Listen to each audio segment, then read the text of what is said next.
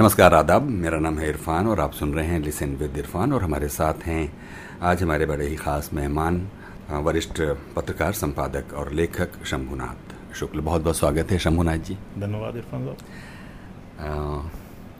हमारे लिए याद कीजिए कि बचपन में ख़रीदने की जो एक इच्छा होती है कि ये ख़रीद हम्म, लें हम्म। वो ख़रीद लें। चुटपन में बहुत मन चंचल होता है। हम्म। और आदमी मतलब उस बचपन में सोचता है कि ये ख़रीद लें वो ख़रीद लें। जब आप छोटे थे तो आप क्या ख़रीदना चाहते थे? और अब इतने बड़े होकर भी और अब साधन संपन्न होकर भी वो चीज़ खरीदने की इच्छा अभी भी अधूरी रहती हो? देखिए जब मैं छोटा था चूँकि हमारा परिवार एक बहुत निम्न मध्य वर्गीय परिवार कहना चाहिए। खेती थी हम लोग पास गाँव में कानपुर देहात जिला है आप। तो वहीं पर थी बहुत ज़्यादा नहीं कोई पंद्रह सोलह बीघे। और वो भी यमुना किनारे वाले इलाके में।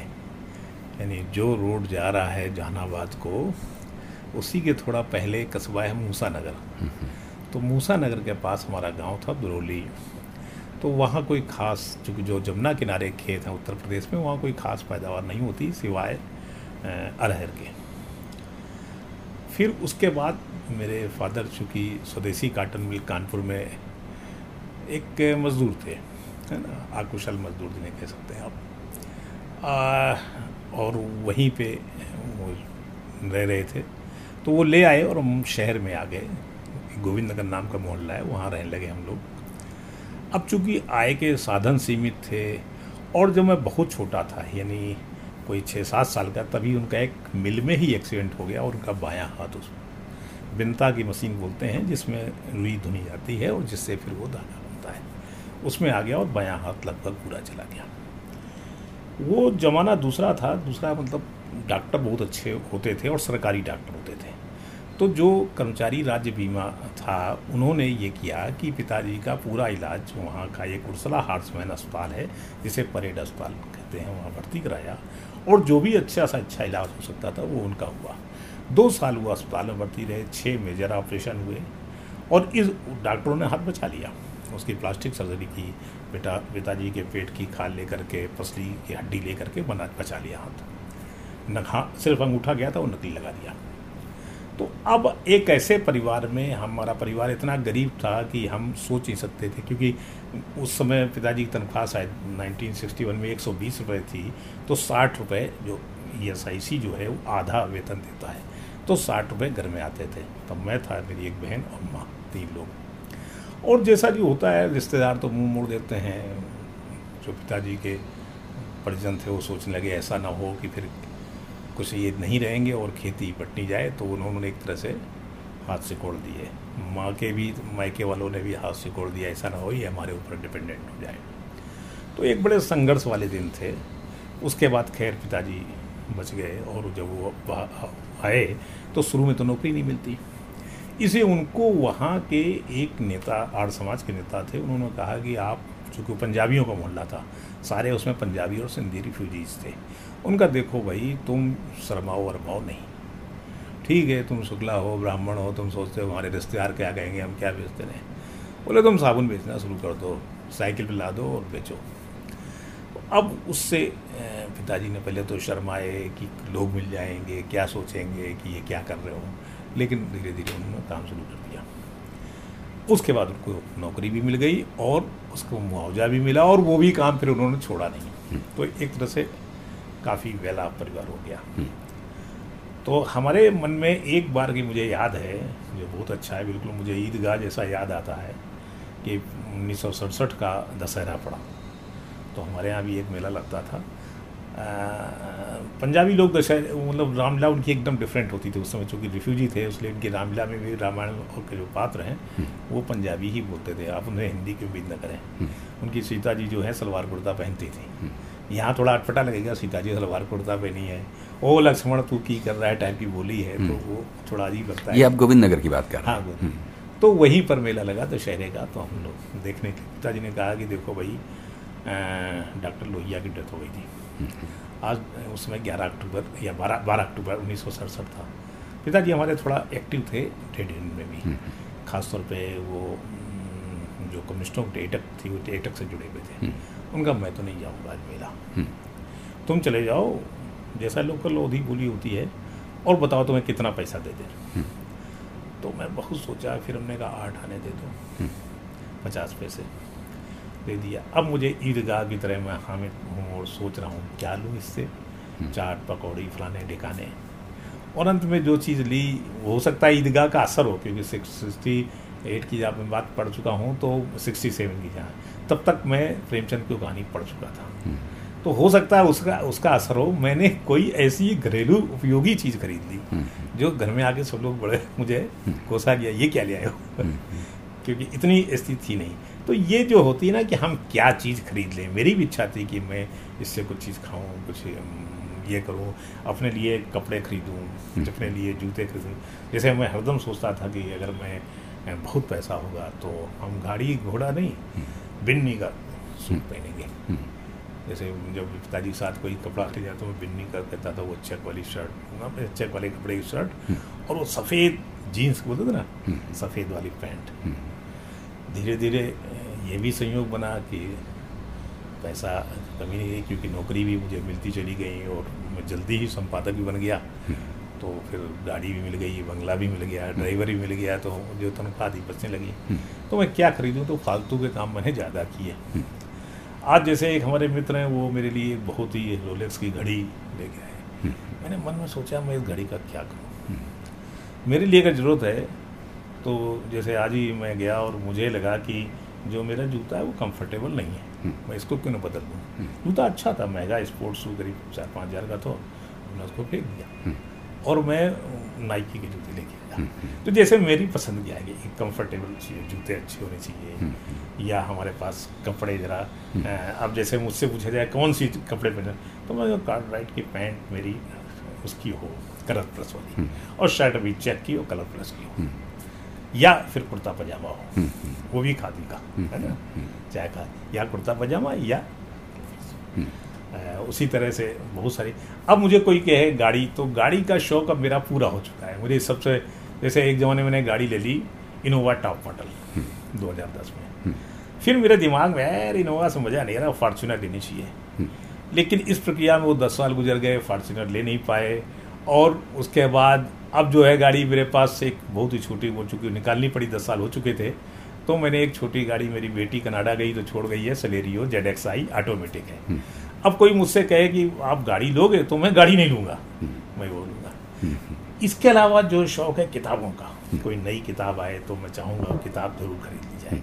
जो हमारा अपना शौक है जैसे चारों किताबें इतनी भरी पड़ी हैं कई बार लगता है सब उनमें किताबें ही भरी चारों तरफ़ अलमारी में कहाँ इनको रखा जाए कहाँ। लेकिन जब किताब आती है तो मुझे लगता है कि इसको हम पढ़ डालें हिंदी की हो या अंग्रेज़ी की हो या उर्दू की हो किसी की हो मैं खरीद डालता हूँ। जैसे मुझे श्रीलाल शुक्ल की राग दरबारी इतनी पसंद आई कि मैं उसकी एक साथ दस प्रतियाँ लाया था बांट दी फिर लाया दस प्रतियाँ इसी तरह जब मुझे चाँद चाहिए आया सुरेंद्र वर्मा के तो उसकी भी मैं दस प्रतियाँ लाया था। जब शमसुर रहमान फारूकी साहब वो बड़े बड़े प्रिय लेखक हैं। उनका जब उपन्यास आया कई चाँद थे सरे आसमान तो मैंने कई बांट दी लोगों को। बल्कि फेसबुक में कई लोगों ने कहा कि आप उसे कह दे सकते हैं हमको भिजवा दी तो ये मुझे किताबों का शौक है किताबें बांटने का भी शौक है। तो मुझे अगर कोई कहे कि क्या चीज़ आपको बहुत पसंद है तो मैं कहूँगा कि मुझे पुस्तकें पढ़ना पसंद है मुझे अच्छे कपड़े पढ़ना पसंद है मुझे ठाट बाट से रहना पसंद है लेकिन उतना ही बांटना भी पसंद है। क्योंकि अगर आप बांटते नहीं हैं तो फिर क्या फ़ायदा? जी। असल में मेरे शुरुआती सवाल का एक संबंध इससे भी था कि ये जो पूरी मानव की जो यात्रा है उसमें हमारा आपका जीवन एक बहुत एक छोटा सा पड़ाव ही है। अगर उसको तुलनात्मक रूप से उस यात्रा से देखें तो लगता है कि ये तो कल ही की तो बात थी। किसी भी बात के बारे में याद करें अपने बचपन के किसी एनुअल फ़ंक्शन को याद करें किसी मेले ठेले को याद करें अपनी शादी को याद करें पहले बच्चे होने को याद करें। ऐसा लगता है ये तो कल ही की बात थी। तुलनात्मक रूप से वो लगता ही नहीं है कि कोई 20 वर्ष 30 वर्ष 40 वर्ष या 50 वर्ष गुजर गए। तो ऐसे में ये जो इच्छाएँ हैं। मनुष्य के भीतर वो जो अधूरी इच्छाएँ रह जाती हैं कि ये ख़रीदना था और वो नहीं ख़रीद पाए। उससे वो जुड़ा हुआ सवाल था। हालाँकि आपने उसको और विस्तार दिया तो उससे हमको ये समझ में आया कि आपकी ख़रीदने और रखने संचय करने बांटने की क्या रुचियों का संसार है और उसी बहाने हम थोड़ा आपके बचपन पर भी नज़र डाल पाए। इस पर बताइए क्या आपको भी लगता है कि अरे ये तो कल की ही बात थी? बहुत सारी चीज़ें हाँ जैसे अभी शुरुआत में ही बात हुई जो आपने जहानाबाद का ज़िक्र किया तो मैंने कहा कई ईटों के मकान बने। हम्म। तो ये जैसे एक थोड़ा मेरी रुचि इतिहास से भी है, उसमें भी जानने की। जैसे जब मैं आपके सामने अभी ज़िक्र कर रहा था जहानाबाद मूसा नगर का तो मुगल रोड का पूरा नक्शा मेरे दिमाग में साफ़ हो गया कि आगरा से चल करके और बिनकी रोड तक का क्या नक्शा है। उसके किनारे एक एक कोस पे मीनार बनी हुई है। ये सब चीज़ें कल की थी। जैसे।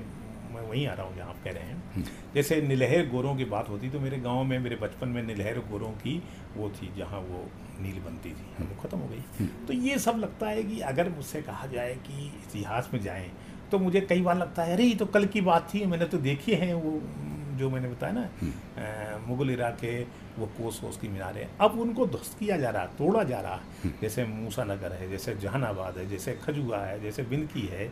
मैं एक रूट की बात रहा हूँ, बहुत सारे रूट हैं। या आगरा से आप चलिए और क्रम से आगे बढ़ते आइए तो बहुत सारी चीज़ें आपको दिखाई पड़ती हैं। तो ये लगता है कल की बात है और ये सब कैसे क्यों तोड़ी जा रही हैं? तोड़ी कैसे गई? खासतौर पर जब ये फोर लेन हाईवे बनने लगे ना तो जो पुरानी चीज़ें थी, जिनको हमें लगता था कि हमें संजोग रखना चाहिए, उनको हमने तोड़ डाला। और जो ये हाईवेज हैं या बड़े बड़े जो एक्सप्रेस हाईवे बनाए जाते हैं उस उस शहर की अपनी विशेषता खत्म कर देते हैं हम्म। जैसे अगर आप कभी ट्रेन से पहले चलते थे और खासतौर पे कालका मिल से आए तो कालका मिल कई जगह खड़ी होती थी और जहाँ जहाँ खड़ी थी वहाँ की कोई ना कोई चीज़ मशहूर होती थी हम्म। खुर्जा की खुरचन है हाथरस की फलानी चीज़ है टूंडला की आलू की चाट है या इटावा के समोसे हैं वो चीज़ें खत्म होती जा रही हैं हम्म। तो ये सब चीज़ें जो अब लगता है खत्म हो रही मुझे कई बार लगता है अरे यार कल की तो बात है हम क्यों नहीं इनको सजो सहेज कर रख पा रहे हैं? और अब लगता है कि हम सब भूलते जा रहे हैं। कैसे हाई हाईवेज हैं छोटे छोटे जैसे विकास हैं छोटे छोटे जो हमारे हमारी अपनी विशेषता थी उसको नष्ट कर दिया। जो हमारी पहचान हुआ करती थी भाई ये फलानी चीज़ है यहाँ से हम ये चीज़ खरीद सकते हैं यहाँ से ये चीज़ खरीद सकते हैं। तो ये जो आपको मालूम चाहिए कि हाथरस एक ज़माने में घी की मंडी के लिए मशहूर था और साथ में हींग के लिए। पूरे शायद हिंदुस्तान में हाथरस जैसी हींग कहीं नहीं मिलती। हाथरस कहाँ गया? कल की बात थी कल हमें हाथरस से हींग मिल जाती थी आज क्यों नहीं मिल पा रही है? तो ऐसे बहुत सारी चीज़ें हैं। अगर आप मेरे जीवन से ए, कोई मेरी अपनी रुचि तो मुझे भी लगता था कि जैसे अभी कल की तो बात थी हमने फलानी चीज़ की थी हमने अपने बच्चों की शादी की थी और कैसे क्या आघात हुए वो भी सब देखते रहे कैसे क्या ये सब लोग हमारे साथ कल सब साथ थे कैसे कौन कहाँ चला गया। तो ये सब चीज़ें कई बार तो रहती हैं। कि हम क्यों नहीं कई बार अपने ऊपर दुख होता है कि हम क्यों नहीं कल उन चीज़ों पे गौर कर पाए जिनके कारण आज मुझे दुख हो रहा है। हम्म, हम्म। अच्छा आपने बताया कि जब आपके पिता का वो जो एक्सीडेंट हुआ हाँ। तब कितनी उम्र थी आपकी? आ, मेरी पैदाइश एक्चुअली फिफ्टी फाइव की यानी पचपन साल। और तब मेरी उम्र रही होगी और ये हादसा है इकसठ का क्योंकि मेरे पिताजी ये बताते थे कि वो क्या हुआ उनको बस इतना ही याद है कि वो मशीन में कुछ चीज़ फंसी हुई थी निकालने के लिए उन्हें हाथ डाल दिया। उसके बाद जब वो नींद खुली तो अस्पताल थे और जो उनके बगल में मरीज़ लेटा था उसके हाथ में जो वहाँ का बड़ा अखबार था उस जमाने में विश्वमित्र था उसकी जो मास्टर हेडिंग थी मतलब पहले पेज पर मेन जिसके हम लोग वो तो नहीं समझ पाए लेकिन हम तो जानते हैं कि उसे बैनर कह सकते हैं महाप्राण निराला का निधन। इसका मतलब 11 अक्टूबर उन्नीस सौ इकसठ की बात थी। हम्म। तो वो बार बार सोचते रहे कि शायद मैं तो नौ तारीख को दस कहाँ चली गई मेरी ज़िंदगी में? हम्म, हम्म, ग्यारह है और नौ तारीख को मेरा वो हुआ था एक्सीडेंट हुआ था वो बीच का एक दिन कहाँ चला गया। तो तो ये जैसे मेरी उम्र सात साल की अच्छा तो फिर आप जब तक पिताजी का दूसरा कारोबार हाँ। नहीं जमा हाँ। तब तक फिर आपकी शिक्षा दीक्षा का क्या हुआ? नहीं चूँकि सरकारी स्कूल में हम लोग पढ़ रहे थे और ये भी बड़ा अजीब है कि उसमें फ़ीस तो कुछ लगती होती थी नहीं। सरकारी स्कूल का प्राइवेट स्कूल होते नहीं थे सारे सरकारी होते हैं। तो मैं जब छठी क्लास में पढ़ने गया तो एक इंटर कॉलेज में दाखिला लिया गांधी स्मारक इंटरमीडिएट कॉलेज। वो नगर निगम का था एक तरह से गवर्नमेंट का बहुत बढ़िया कॉलेज में कानपुर के टॉप टेन कॉलेज में गिनती पता लगा कि वो शहर के सबसे बड़े चीफ इंजीनियर का बेटा भी सही पढ़ता है डीएम साहब का भी बेटा पढ़ता है हम भी पढ़ रहे कोई भेदभाव नहीं। हमारे प्रिंसिपल ने सख्त हिदायत दी थी कोई बच्चा अपने स्कूटर या कार से नहीं आएगा। उसके माँ बाप अगर उसको कार से निकाल लेके आते हैं तो उसका हम लोग फिर सोचेंगे उसके बारे में। तो कार से उतारना है तो आधा किलोमीटर पहले उतार दो वहाँ से पैदल आए। ताकि किसी बच्चे के अंदर ये हीन भावना ना आए कि वो गरीब है और ये अमीर है। तो पढ़ाई लिखाई प्रॉपर चलती रही मैंने पढ़ाई लिखाई पूरी की है इससे कोई डिस्टर्ब नहीं हुआ क्योंकि हमें कुछ नहीं करना पड़ा। उस होता है ना उन्नीस सौ इकसठ में अगर आपको साठ रुपये महीने मिल रहे हैं तो तीन लोग हैं तो आपका काम चलता रहेगा क्योंकि पिताजी का सारा खर्च उनके वो ए सी की वही ई एस आई जो कर्मचारी राज्य बीमा निगम है वो अस्पताल का सारा खर्च उठा था। वहाँ तो फ़र्स्ट क्लास भोजन ही मिलता था। हाँ। तो फिर आपने इस तरह क्या पढ़ाई पूरी कर ली? हाँ मैंने पढ़ाई पूरी की मैंने इंटरमीडिएट किया फिर मैंने जब बीएससी में दाखिला लिया तब तक ये शुरू हो गए थे कुछ बंगाल वाले मूवमेंट नक्सलवादी मूवमेंट तो एक जरा रोमांटिक जब रोमांटिसिज्म जो कहते से कहते हैं ना बड़ा मुझे भी लगा कि कुछ क्रांति होनी चाहिए हम क्या करेंगे इंटरमीडिएट करने के बाद कहीं नौकरी कर लेंगे। तो मैंने B S C part one करने के बाद घर छोड़ दिया। कलकत्ता चले गए। वहाँ बहुत भटके घर छोड़ दिया मतलब कि कानपुर छोड़ दिया? कानपुर के हमने घर छोड़ इसको इस तरह कहिए घर छोड़ के भाग अच्छा। उसको सीधे सीधे कहिए हम्म, ये इंटरमीडिएट की बात थी। हाँ हम्म। बांग्लादेश का उसी समय आज़ाद हुआ था। हम्म। तो जब बांग्लादेश आज़ाद हुआ तो हम लोग मन में आया कि मुफ़्त की वाहिनी है। हमें कुछ करना चाहिए। हमें भी देश को अपने जो तमाम तरह की चीज़ें भ्रष्टाचार है अपना उसके लिए आज़ाद कराना चाहिए। चूँकि उस समय शुरू चल चल रहा था नक्सलवादी मूवमेंट और कानपुर में नीले रंग से जगह जगह लिखा रहता था संसद के बारे में टोटाल चीज़ें हैं और बंदूक का की नली से हम्म। जन्म होता है तो एक तरह का हम लोग अंदर जो एक किशोर मन था एक मतलब युवा और किशोर होने के बीच वाला जो आग्रह था हम्म। उसमें हम घर छोड़ के भाग गए और चले गए कलकत्ता हम्म। कलकत्ता रहे छः महीने उस समय कलकत्ता में बुरी तरह दमन हो रहा था और सिद्धार्थ शंकर राय की सरकार थी बुरी तरह इनको मारा जा रहा था नकलियों पकड़ तो वहाँ जो बड़ा बाज़ार का गुरुद्वारा है उसमें बने रहे। चूँकि हम हिंदी भाषी से इसलिए वो हमसे ज़्यादा नहीं बोलती थी पुलिस। उनको लगता था इनको यूँ ही आ गए होंगे। हम्म, हम्म। लेकिन वो रहे फिर पटना आ गए। पटना में जेपी का मूव नहीं देखा फिर मैं चला गया बनारस आया और सारनाथ गया। हम्म, चूँकि राहुल का लिटरेचर हमारे पास घर में बहुत था इसलिए थोड़ा ये हो गया बौद्ध धर्म में क्यों न दीक्षा लें। तो वहाँ सारनाथ रहे और फिर वहाँ से मेरे घर में सूचना हो गई तो घर वाले गए दीवार तो ये एक दौर रहा जो हमें एकदम से अलग ले आया हम्म। फिर चूँकि आपका बी बीएससी पार्ट वन छूट गया है कानपुर आ गए अब बीएससी करने के लिए आपको कॉलेज में दाखिला लेना पड़ेगा बीए तो आप प्राइवेट कर सकते हैं बीएससी नहीं कर सकते हम्म। तो एक कुछ लोगों ने मिल के जो वामपंथी विचारों के थे उन्होंने मिल के एक अखबार निकाला नया मोर्चा इमरजेंसी में अखबार सील हो गया हम्म। हम लोग घर से चले गए और गाँव चूँकि अंडरग्राउंड होना ज़रूरी था गाँव चले गए फिर वहीं हुआ चूँकि घर में अकेले हैं इनकी शादी कर दो फिर मेरी शादी हो गई। उसके बाद जब लौट के आए तो बड़ी मतलब वो था कि अब तो ग्रेजुएशन नहीं है नौकरी तो कुछ नहीं कोई नहीं मिले क्या करेंगे? हम्म। परिवार भी हो गया। फिर मैंने फ्रीलांसिंग करनी शुरू लिखना पढ़ना शुरू किया। फ्रीलांसिंग हम्म। पहले तो एक कहानी लिखी और उसके बाद फिर फ्रीलांसिंग में आए तो मेरा फ्रीलांसिंग काम ठीक ठाक चल गया मुझे पैसा आने लगा उससे। क्योंकि रोज़ कुछ ना कुछ छप जाता चालीस रुपये का एक लेख तो जागरण दे देता था। तो महीने में हज़ार रुपये तो मुझे उस ज़माने में हज़ार रुपये बहुत थे। तो ठाट बाट हो गए। उसके बाद फिर कुछ दिन जागरण में नौकरी करी फिर जनसत्ता में आ गए। और इस तरह से वो जो शुरू का दौर था वो थोड़ा भाव भावुक दौर भी था। बाद में उस चीज़ों को सभी ने महसूस किया खुद उस संगठन ने महसूस किया कि वो दौर ठीक नहीं था। तो फिर हमने ग्रेजुएशन कम किया बी ए सिंपल प्राइवेट वो नाइनटीन टू में कंप्लीट हुआ हम्म। उन्नीस सौ बयासी में हम्म, हम्म। चूँकि जागरण वालों ने कहा जब तक ग्रेड वो नहीं करोगे तब तक ग्रेड नहीं देंगे तो वो एक ही डेढ़ साल में कर लिया हमने क्योंकि वो मेरे ही साथ के पढ़े हुए लोग वहाँ के लेक्चर हो गए थे तो उनका ठीक है तुम्हारा विषय भी हम भरे देते हैं तुम्हारा अब कोई बात नहीं फरवरी चल रही है तुम्हारा जुलाई से शुरू करा देते हैं और रेगुलर स्टूडेंट तौर पर तो वो ज़बरदस्ती का ही बी हो गया अपना हम्म। तब दो साल का बी हुआ था डेढ़ साल में कंप्लीट हो गया हम्म। उसमें तीन साल नहीं हुआ था हम्म। लेकिन इसमें बताइए ये जो जिसको आप कहते हैं कि वो भावुकता थी क्योंकि इधर बांग्लादेश का युद्ध भी था उधर।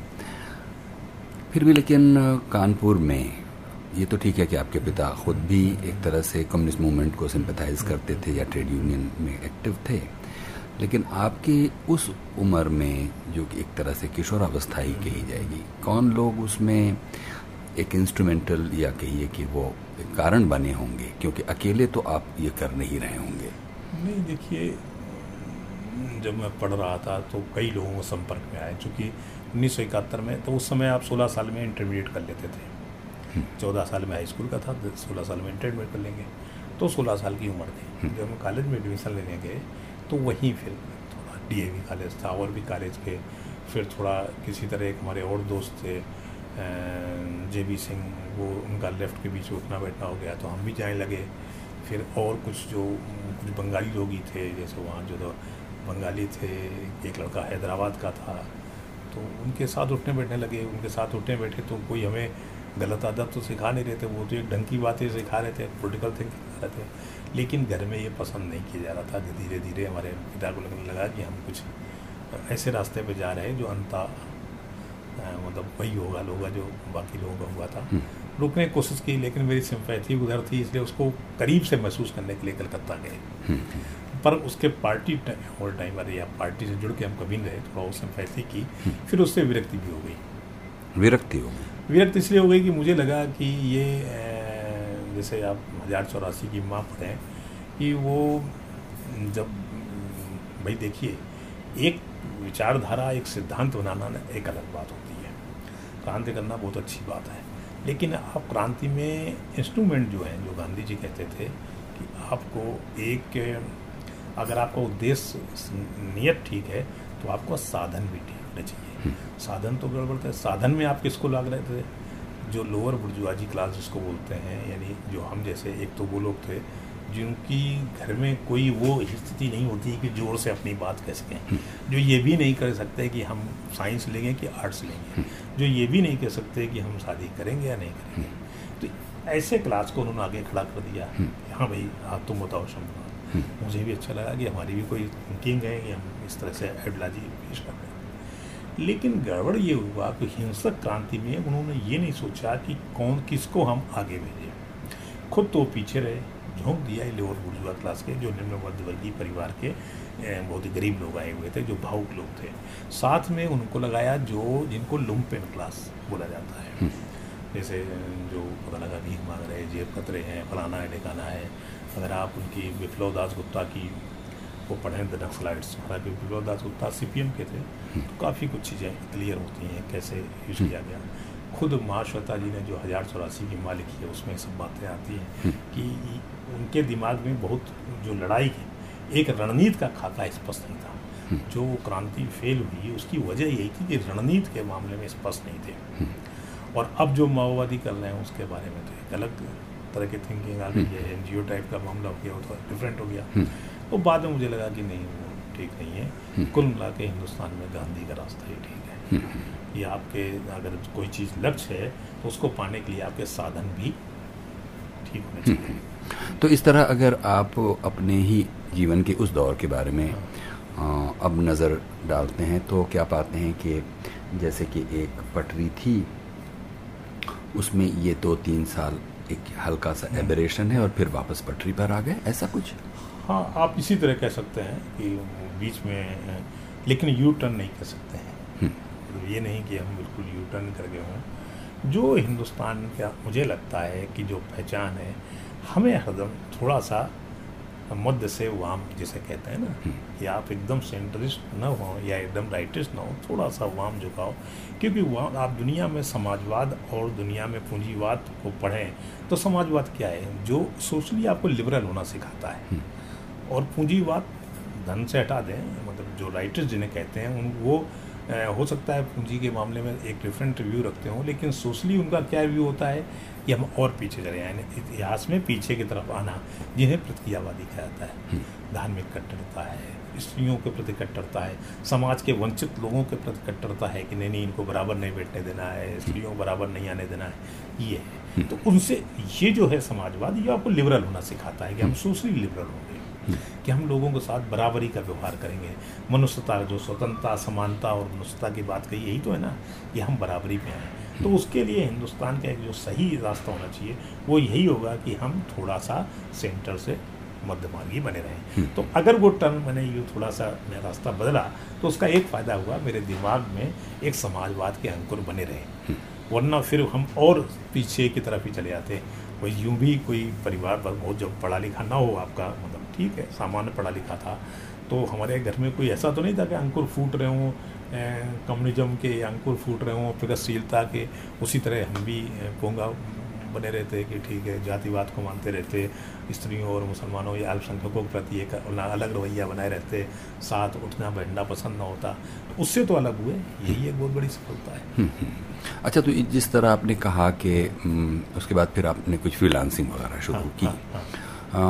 तो एक तरह से कहिए कि लिख कर अपने को व्यक्त करना हाँ। ये आपने क्योंकि फिर आप ग्रेजुएशन तो कर ही चुके थे करियर का कोई और रास्ता भी आप अपना सकते थे लेकिन आपने लिखने और लिखने के पीछे फिर एक सोच भी आपको अपनी बनानी पड़ती है। तो ये रास्ता आपने क्यों चुना कि ये आपका क्योंकि देखिए ना भाई कानपुर जैसी जगह में जहाँ आप थोड़े शिक्षा पाकर आप हाँ। कोई कोई क्लरिकल जॉब भी परसू हाँ, कर सकते हैं। आपने ऐसा रास्ता क्यों चुना? वो तो मैंने बारहवीं के बाद ही तय कर लिया था। एक जब आप मजदूर परिवार से आते हैं और ख़ास तौर पर परिवार अगर ट्रेड यूनियन से जुड़ा हुआ है दो तरह की बातें होती हैं। आप एकदम से चीज़ों के बारे में एक दूसरा रवैया रखते हैं। आप ब्लू कलर और वाइट कलर का फ़र्क समझते हैं। आपको लगता है कि अगर क्या मैं बाबू बन के ज़िंदगी काट दूँगा? एक सवाल पैदा होता है, क्या मैं बाबू बन के ज़िंदगी काटूँ? क्या मेरा जन्म इसीलिए हुआ है कि सिर्फ़ हम बाबू बने रहें या अफसर बन जाएँ, थोड़ी वो साही भी कर लें, बस, इस तरह कुछ नहीं। तो अगर हमें कुछ करना है डिफरेंट करना है तो वो डिफरेंट हमें दिखाई पड़ा, अपने आप नहीं। चूँकि घर में बताया ना, राहुल जी किताबें थी, बहुत सारा साहित्य भी आता था, प्रेमचंद का सेट पूरा पूरा रखा हुआ था। मेरे पिताजी भले मजदूर रहे हों, लेकिन थोड़ा पढ़ते लिखते रहते थे। चौथी दर्जा पढ़े थे लेकिन वो हिंदी उर्दू काम चलाऊ अंग्रेज़ी भी जानते थे जो कि ट्रेड यूनियन सिखा देती है काम चलाऊ अंग्रेज़ी मतलब पढ़ लेंगे अगर मैं कोई गड़बड़ कर रहा हूँ तो वो जान जाएँगे बेटा तो मैं नंबर क्या तुम पढ़ रहे हो इतना समझते थे वो हम्म। तो जब छिहत्तर सतहत्तर के दौर में सोचिए सतहत्तर में जब की बात है जब जनता पार्टी आ गई है तो कुछ कानपुर में कुछ युवा कहानीकार भी हो रहे हैं कुछ हम्म। लेखकों के संपर्क में आए थे जैसे बलराम जो आजकल साहित्य अकादमी पत्रिका के संपादक हैं। हम्म। बलराम इनके साथ एक और थे संतोष तिवारी डेथ हो गई उनकी ट्रिब्यून के संपादक रहे हैं। हम्म। और दिनमान में भी रहे। तो फिर इनके इन्होंने कहा कि भाई तुम लोगों ने कहा ज्ञान तो बहुत बढ़िया हमारे साथ एक और सज्जन थे दिनेश वर्मा। हम्म। उनका तुम लोग वाकई क्रांतिकारी उसमें कोई शक नहीं। लेकिन भाई इसका क्रांतिकारी को सकारात्मक उपयोग तो करो ना ज़िंदगी में करोगे क्या? तो ये बात तो हम लोगों को लगी हाँ बोले सोचते तुम बहुत बढ़िया हो। हम्म। लेकिन एक बार लिख के दिखाओ। हम्म। और इसके बाद वो संतोष तिवारी और बल्लाम में ले गए कामतानाथ के यहाँ। हम्म। कामतानाथ बहुत जानते ही होंगे। कामता जी के यहाँ गए। वहाँ प्रोग्रेसिव राइटर एसोसिएशन के वो आते थे अपने ललित मोहन अवस्थी जो सेक्रेटरी थे। फिर कमलेश्वर जी आए। तो एक लिखने पढ़ने श्रीनाथ थे। वो उनसे जुड़ा। फिर गिरिराज किशोर उसमें थे नरेश चंद चतुर्वेदी थे। गिरिराज किशोर तो खैर आई आई में थे। नरेश चंद चतुर्वेदी डीसीसी के प्रेसिडेंट थे। और राजेंद्र राव थे। इन लोगों संपर्क में आए। तो मैंने लिखना शुरू किया। मैंने पहले एक वर्णन किया एक कागज़ उठाया और एक तो संतोष से मुझसे कहा तुम अपने कमरे का वर्णन कर दो। तो मैंने अपने कमरे का वर्णन कर दिया। जैसे मान लीजिए मेरे कमरे में एक अलमारी है उसमें अमुक अमुक चीज़ें रखी हैं उसी में एक गीता रामायण रखी है उसके भीतर पैसे भी रखे हैं। हम्म, हम्म, हम्म, सौ सौ के तीन नोट रखे हैं फलानी चीज़ रखी है और उसके बाद फिर एक ए, कुछ मर्दवान रखे हैं जिनमें कपड़ा बंधा हुआ है और एक पलंग पलंग है पलंग पे एक तरफ़ बिस्तर उठा के रख दिए गए हैं और वैसे ये है और एक जू, जूते रखे हैं और फिर उसके बाद एक बरामदा है फिर एक आँगन है ये ये चीज़ मैंने लिख जस्ट करता जैसा देखा उसमें न मैंने कोई अपनी तरफ़ से छिपाया नहीं तुमसे मुझे चल गया। उसने कामता जी उठाया मैंने इस लड़के में तो प्रतिभा है। दिखाओ इसको। हम्म, हम्म। ये कैसी प्रतिभा जांचने का तरीका संतोष जी का हुआ कि नहीं नहीं ये कि आप में व्यक्त करने की क्षमता है कि नहीं है? हम्म, यानी आप में सच्चाई को भी स्वीकार करने की क्षमता है कि नहीं है? अच्छा। आप भाई आप जो हम लिखते हैं तो मान लीजिए हम कोई चीज़ छुपा जाए अपने को ये बताएँ कि मेरे पास तो बावन मैं तो मेरे पीढ़ियों से बावन बीघे पुदीना बोया देता रहा हम्म। तो लेकिन मैंने तो लिखा कि भाई मैं यूँ हूँ। और ये है कि जो लकड़ी के ताक है ताक में एक तरफ़ गणेश जी रखे हैं एक तरफ़ रामायण रखी है गीता नहीं रामायण इसी सब थे। और एक तरफ़ विनय पत्रिका रखी है और बर्तन रखे हैं। लोग उस समय जो लकड़ी की ताक होती थी उसमें बर्तन रखते थे। जो चीनी मिट्टी के बर्तन तो रखे होते तो उसी में याद करिए हम्म, हम्म, है ना? हम्म, खासतौर दिखाने के लिए कांच के गिलास भी तक दिखाई पड़े ये लोग थोड़े आधुनिक भी हैं। और चूँकि पंजाबियों को अल्लाह था इसलिए सब चीज़ें करनी पड़ती थी। बिस्तर कैसे हैं फलानी चीज़ कैसी वो जस का तस। तो तो उस समय यथार्थवादी कहानियों का दौर था। तो इन्होंने एक शुरू किया था कमलेश्वर ने समानांतर कहानी आंदोलन उनको लगा कि अरे तो गजब है भाई तो फिट एकदम। सही। तो पहली जो हमारा ना वर्णन था उसी से पास कर दिए गए। उसके बाद मैंने कहानी लिखी सुनाई उनका पास कहानी छप भी गई जागरण। छप गई। जागरण के साप्ताहिक में छप गई। वंश सत्य नाम था।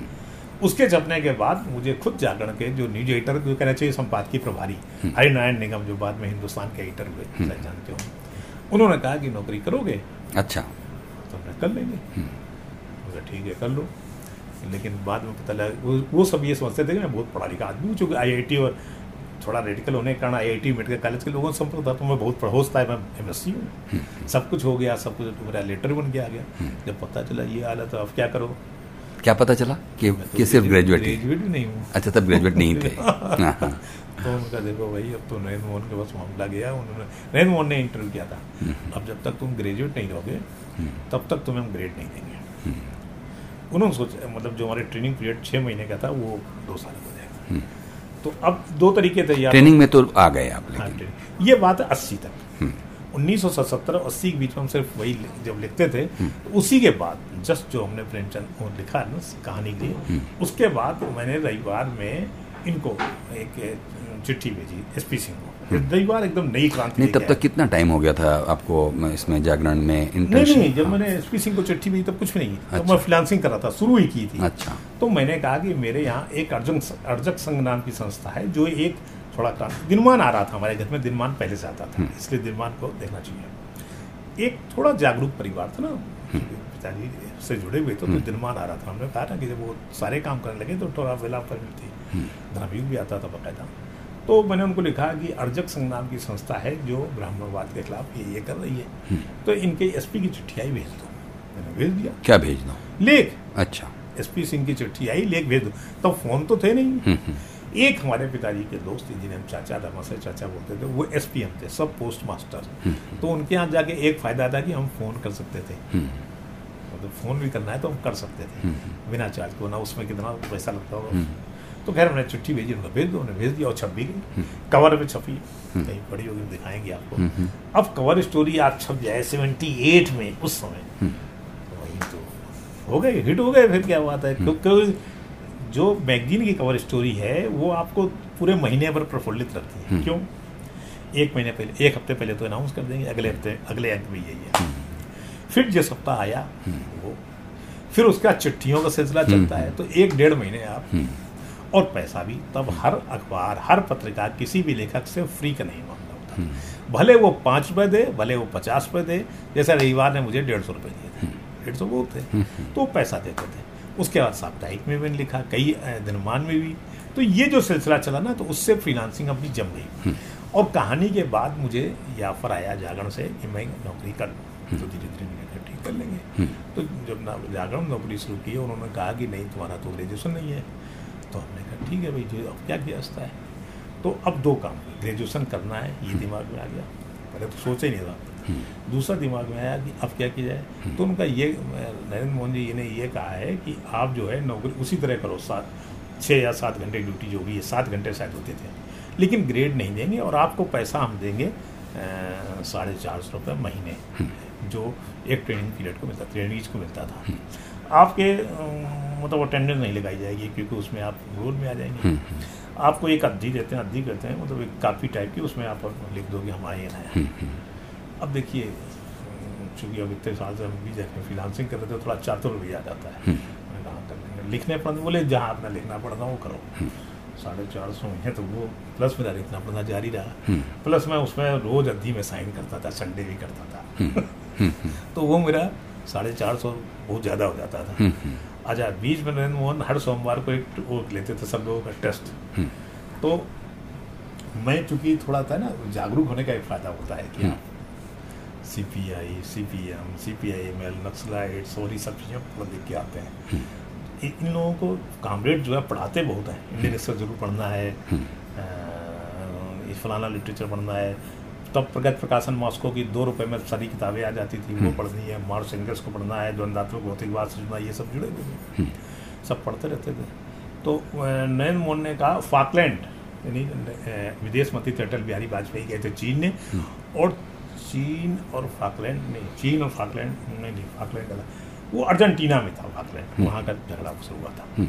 चीन भी नहीं चीन ने तो पोलपो सरकार भी किया था वो नहीं उसके पहले की बात है। फाकलैंड वहाँ चल रहा था। तो अर्जेंटीना और शायद हाँ फाकलैंड इनका उपनिवेश था ब्रिटिश की कॉलोनी थी है ना? तो वो नरेंद्र मोहन ने पूछा फाकलैंड कहाँ है? अब बड़े बड़े धुरंधर उनके चीफ सब भी फेल हो गए। हम्म। मैंने उसके दिन सुबह ही अपने गुरु यानी डॉक्टर जे वी सिंह से मैं पूछा गुरु जी इतने दिन से फाकलैंड फाकलैंड करें है क्या गला फाकलैंड हम्म। तो उन्होंने ग्लोब मंगाया बता दिया हम्म। तो मैंने हाथ पकड़ा दिया बता दें बताइए। अब बिल्कुल नया नया टेनिस था हमें बता दिया क्योंकि हम तो सुबह ही पढ़ के आए थे। हम्म। तो हमें साढ़े चार सौ से पाँच सौ हो गए। तो इस तरह वो निरंतर तो हमें कोई हमें लगा ही नहीं कि हम इसके अलावा छोड़ के कहीं और चले जाएँ। हम्म। क्योंकि देखिए पैसा भी था। जागरण का कानपुर में इतना रुतबा था मतलब तब जागरण का इस तरह का रोल नहीं था हम्म। कि अगर आप आ गए और काम ही सरकारी दफ्तर मुख्यमंत्री भी प्रेस कॉन्फ्रेंस तभी शुरू करेगा हम्म। जब जागरण का बंदा आ जाएगा तो आपने कहा नहीं कि जागरण अगला आदमी उठ खड़ा हुआ हम्म। तो फिर अब बताइए हम क्यों जब नीली बत्ती लाल बत्ती वाले लोग खड़े हो रहे हैं तो दिमाग में क्यों आएगा क्यों हम्म। इस बीच जागरण की जो नरेंद्र मोहन के अंदर वो पूंजीपत थे वो शोषक थे वो सब चीज़ें हटा दी हम्म। लेकिन बाज़ार में सरवाइव करने के लिए आपके दिमाग में ये बात रहनी चाहिए कि हम बाज़ार की आवश्यकता को पकड़ पाते नहीं पकड़ पाते हम्म। नरेंद्र मोहन ने ये बात पकड़ी हम्म। बिल्कुल रामनाथ गोयनका की तरह हम्म। कि हमें अपने अखबार को मतलब शिखर पर ले आना है तब जागरण कानपुर से निकलता था। तो और इसमें चेन नहीं था। तो हमें अखबार को गाँव देहात कस्बों तक पहुंचानी चाहिए नहीं वरना क्यों जैसे कहते हैं मतलब हम जि- गा- अपने स्टिंगर रख लें हम्म।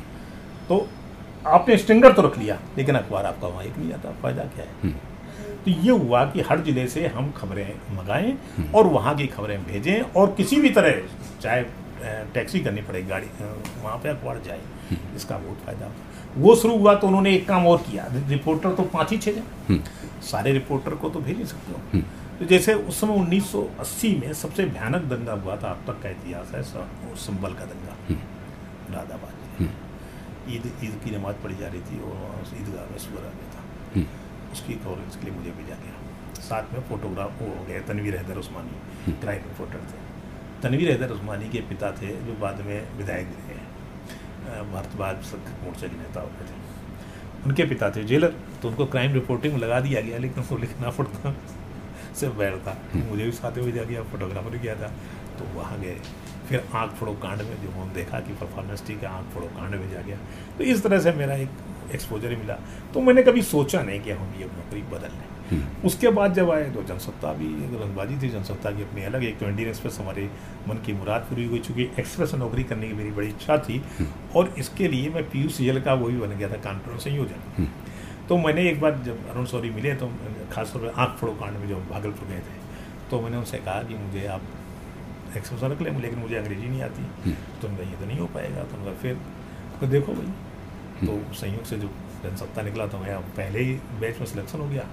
तब तक अरुण सोरी एक्सेस नहीं थे वो टाइम्स ऑफ़ इंडिया में थे। तब यहाँ के संपादक थे जाल वर्गीज उसके बाद सुमन दुआ आए फिर अरुण सोरी आए। लेकिन मैं टाइम्स ऑफ़ इंडिया में जाके मिलने गया कि देखो मैं आ गया हम्म। तो ये बड़ी मज़ेदार यात्रा रही और मुझे कभी अफसोस नहीं हुआ कि मैंने अखबार की पत्रकारिता क्योंकि कोई और नौकरी क्यों नहीं की? मुझे लगता है ठीक है और भी करते तो क्या कर लेते? हम्म। और तीस मार खां उस तरह का बनने का कि हम अफसर बन जाए इच्छा नहीं रही। जो इच्छा रही उसमें लगता है कि संपादक पद तक पहुँचा चाहिए वो पहुँच गए बस। तो इस तरह आपने कानपुर में दैनिक जागरण में कितने साल काम किया? तीन साल। और तीन साल करने के क्रम में ही फिर आपके मन में ये इच्छा हुई कि आप इंडियन एक्सप्रेस में काम करें और फिर आप जनसत्ता में आ गए। वो पहले से इच्छा थी लेकिन कोई विकल्प नहीं था कि हम दिल्ली जाएँ। हम्म। कि मैं दिल्ली चला जाऊँ ये इच्छा पहले से थी हम्म। लेकिन विकल्प कोई था नहीं। एक बार मुझे राजकिशोर जी मिले जो रजगाड़ में थे वो आए थे कानपुर के ससुराल थे तो उन्होंने कहा कि तुम सरता मुक्ता जो है दिल्ली पर ज्वाइन कर लो चले और बारह सौ रुपये दे देंगे तो मिल जाते तो हमने कहा सरता मुक्ता में नहीं जाएँगे। हम्म। जाओ जब नौकरी मिल जाएगी तभी जाएँगे। तो ये एक हट पकड़ के फिर संयोग से जब जन एक्सप्रेस ने हिंदी अखबार निकालने की योजना बनाई मैंने अप्लाई किया मेरा सिलेक्शन हो गया ट्यूशन टेस्ट हुआ इंटरव्यू हुआ पास हो गया। हम्म। इस तरह मैं दिल्ली आ गया। तो फिर अब दिल्ली में पहली नौकरी आपकी जनसत्ता में जनसत्ता में थी और मैंने बहुत लंबे समय तक उसके बाद फिर जब प्रमोशन होने के बाद मुझे रेजिडेंट एडिटर बना के चंडीगढ़ भेजा गया और चंडीगढ़ से कलकत्ता। तो मुझे लगा कि कलकत्ता में हिंदी का बहुत स्कोप है। 2002 में तीन साल तक मैं चंडीगढ़ और कलकत्ता रहा। 2002 में मैंने कलकत्ता जो है वो छोड़ के अमरवाला कर लिया। नहीं दिल्ली में बताइए दिल्ली में आप दिल्ली में 98 तक रहे। मैंने जनसत्ता की नौकरी आपने कितने साल की? उन्नीस साल।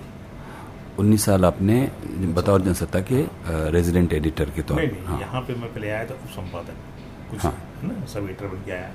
फिर सीनियर साहब फिर चीफ साहब फिर डीएनई डीएनई बनने के बाद फिर मेरा वहाँ ट्रांसफ़र हो गया चंडीगढ़। चंडीगढ़ बतौर आरी।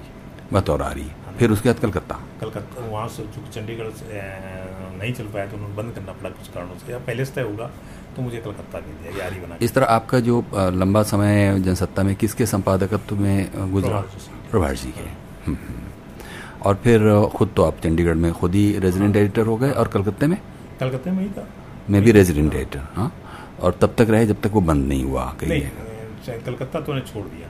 छोड़ दिया। हाँ क्योंकि ये मुझे लगा कलकत्ता में बहुत दिन सर्वाइव नहीं किया था। हम्म। तो मैं अमर उजाला कानपुर में बतौर रेजिडेंट एडिटर आ गया। अच्छा किस साल में? ये 2002 के अगस्त। अच्छा। और उसके बाद फिर अ, 2006 की जनवरी में आ गया दिल्ली नोएडा में। हम्म, हम्म। कान, कानपुर में अमर उजाला में कह हाँ, अमर उजाला का अमर उजाला में किस साल में बता रहे 2002 की अगस्त में ज्वाइन किया मैंने। अच्छा। और 2006 की जनवरी में यहाँ आया दिल्ली। दिल्ली ही अमर उजाला में आ गया वहीं से ट्रांसफ़र हुआ। अच्छा। दिल्ली से फिर गया लखनऊ और लखनऊ से फिर गया मेरठ। हम्म, हम्म। और इन, सभी जगहों पर आरी होकर ही नहीं रहे? फिर बाद में मेरी जो पोस्टिंग रही मेरठ में मेरठ के दिल्ली में एग्जीक्यूटिव एडिटर हो गया था। हम्म। और उसके बाद मेरठ जो मुझे भेजा गया एक तरह का क्लस्टर हेड जैसे बोलते हैं जिसमें मैं उत्तराखंड और वेस्टर्न यूपी का हेड था। उनकी खबरें वहीं से डिसाइड हो गई मेरठ से। तो इस तरह से अमर उजाला अमर उजाला के बाद फिर नहीं जन जागरण जागरण से जनसत्ता हाँ, हाँ। जनसत्ता से अमर उजाला बस तीन बस तीन हाँ। आखिरी नौकरी आपकी अमर उजाला ही है हाँ? और कहाँ पे मेरठ में मैं। एडिटर था और 2013 में मैं रिटायर हुआ रिटायर हुए हाँ 58 की रिटायरमेंट था 58 मेरे कंप्लीट हुए हम्म, हम्म, उसके बाद से फ्रीलांसिंग हम्म। उसके बाद फिर आप फ्रीलांसिंग कर रहे हैं फ्रीलांसिंग कर रहे हैं। तो है नहीं तो फ्रीलांसिंग हम्म, हम्म, हम्म। फ्रीलांसिंग में क्या करते हैं जिससे कि सुख भी मिलता है और धन भी मिलता है? मतलब क्या बीच बीच में मैं कुछ जैसे टीवी चैनल हो ही जाते हैं। कुछ अखबारों से भी कहीं कंट्रीब्यूट करने लगता हूँ रेगुलर पैसा भी लगता है। हम्म, इस समय टीवी नाइन का ब्लॉगर भी हूँ। हम्म, तो उनसे है वो उनका पेमेंट अच्छा है। हम्म। मेरे ख्याल से अब तक का सबसे अच्छा पेमेंट हम्म, हम्म। प्रिंट के लिए अभी नहीं लिख रहे हैं। नहीं प्रिंट के लिख रहे हैं प्रिंट का तो लिखना ही पड़ेगा क्योंकि वो पीआईबी बचाए रखना है तो अच्छा। जैसे हिंदुस्तान में मेरे हो गए होंगे इसी साल कम से कम सात आठ आठ हम्म, कुछ चूँकि प्रिंट में आप कुछ बातें इसको बंद कर दीजिए फिर या इसको कट एडिट कर दीजिएगा। प्रिंट में रुकिए रुकिए मैं बंद तो करूँ।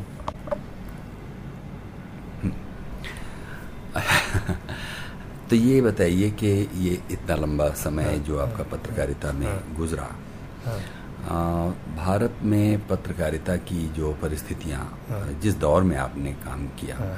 उसमें कितनी आज़ादी और कहिए कि कितना आ, आ, क्योंकि आखिरकार ये पेशा ही ऐसा है जिसे जनोन्मुखता जिसकी पहली शर्त है कितना हम उसको आप उसको एक्सरसाइज कर पाए और कितनी कदम कदम पर वो समझौते करने पड़े अगर उसको आज थोड़ा सा विहंगम दृष्टि डालकर बिना किसी से वैर या किसी से दोस्ती निभाने के बिल्कुल तटस्थ हाँ। होकर सोचा जाए। अ, जब मैंने पत्रकारिता शुरू की तो मैंने जैसे कहा कि नरेंद्र मोहन के दिमाग में एक बाज़ार था लेकिन फिर भी कुछ चीज़ें वहाँ पे जैसे वो लोग बंदे सकते थे। जागरण में कहा था कि जागरण तीन लोगों को बचाव करता है पीएम सीएम लोकल डीएम और लोकल आपका थानेदार।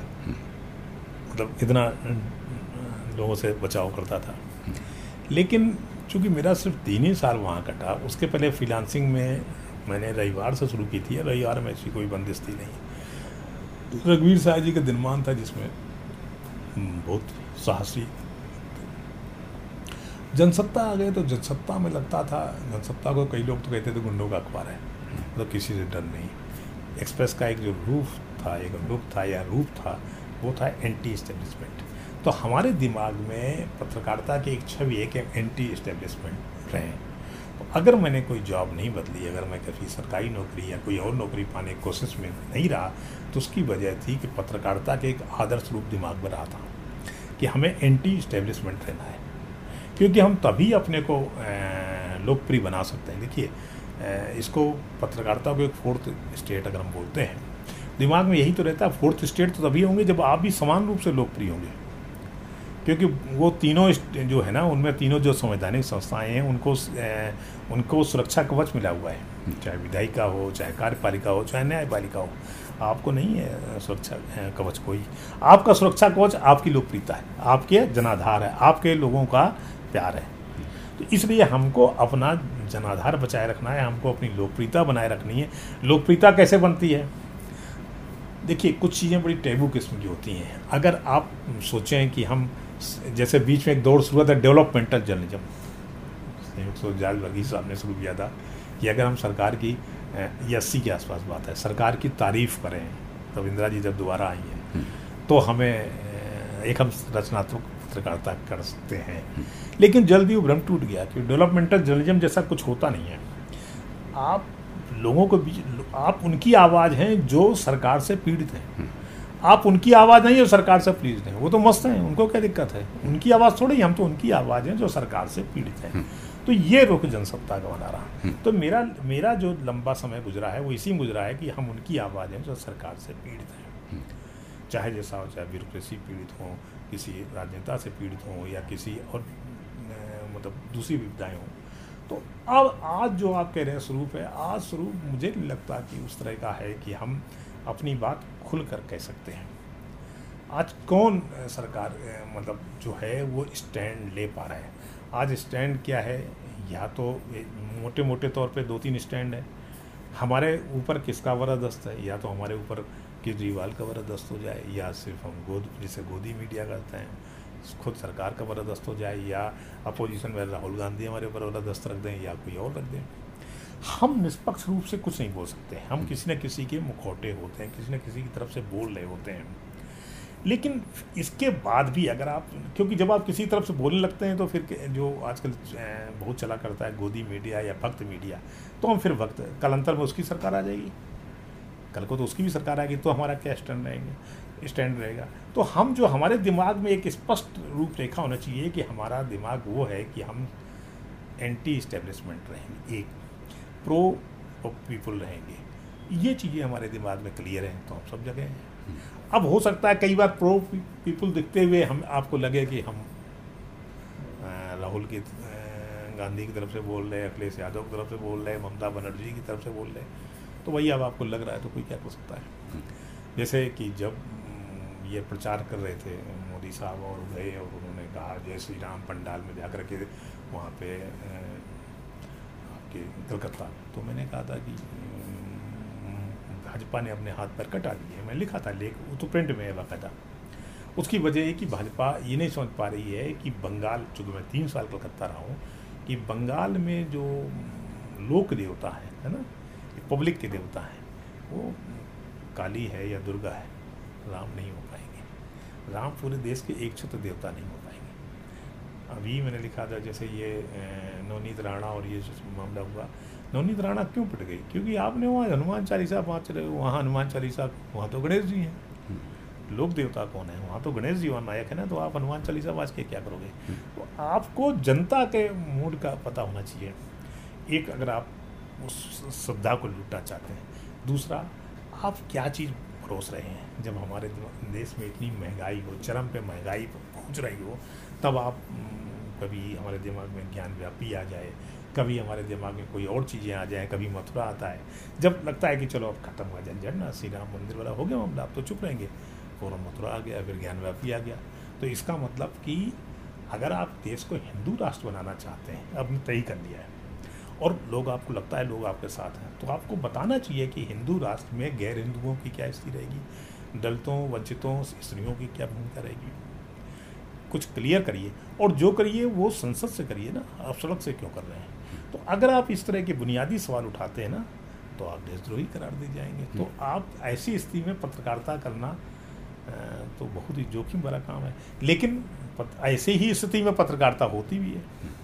जोखिम भरा काम भी है बहुत मुश्किल काम भी है लेकिन मुझे लगता है ऐसी स्थिति में पत्रकारिता होती है कि आप अपने दिमाग में क्लियर कट रखें और भले आप कितने किस अखबार में लिख रहे हैं किस चैनल में बोल रहे हैं किस तरह से काम कर रहे हैं आपके दिमाग में क्लियर होना चाहिए हम्म। तो मेरी ख्याल से तो पत्रकारिता यही है कि हम प्रो पीपल रहें हम एंटी इस्टेब्लिशमेंट रहें हम किसी तरह के लाभ या मतलब जो सुविधा होगी लोग ना बने।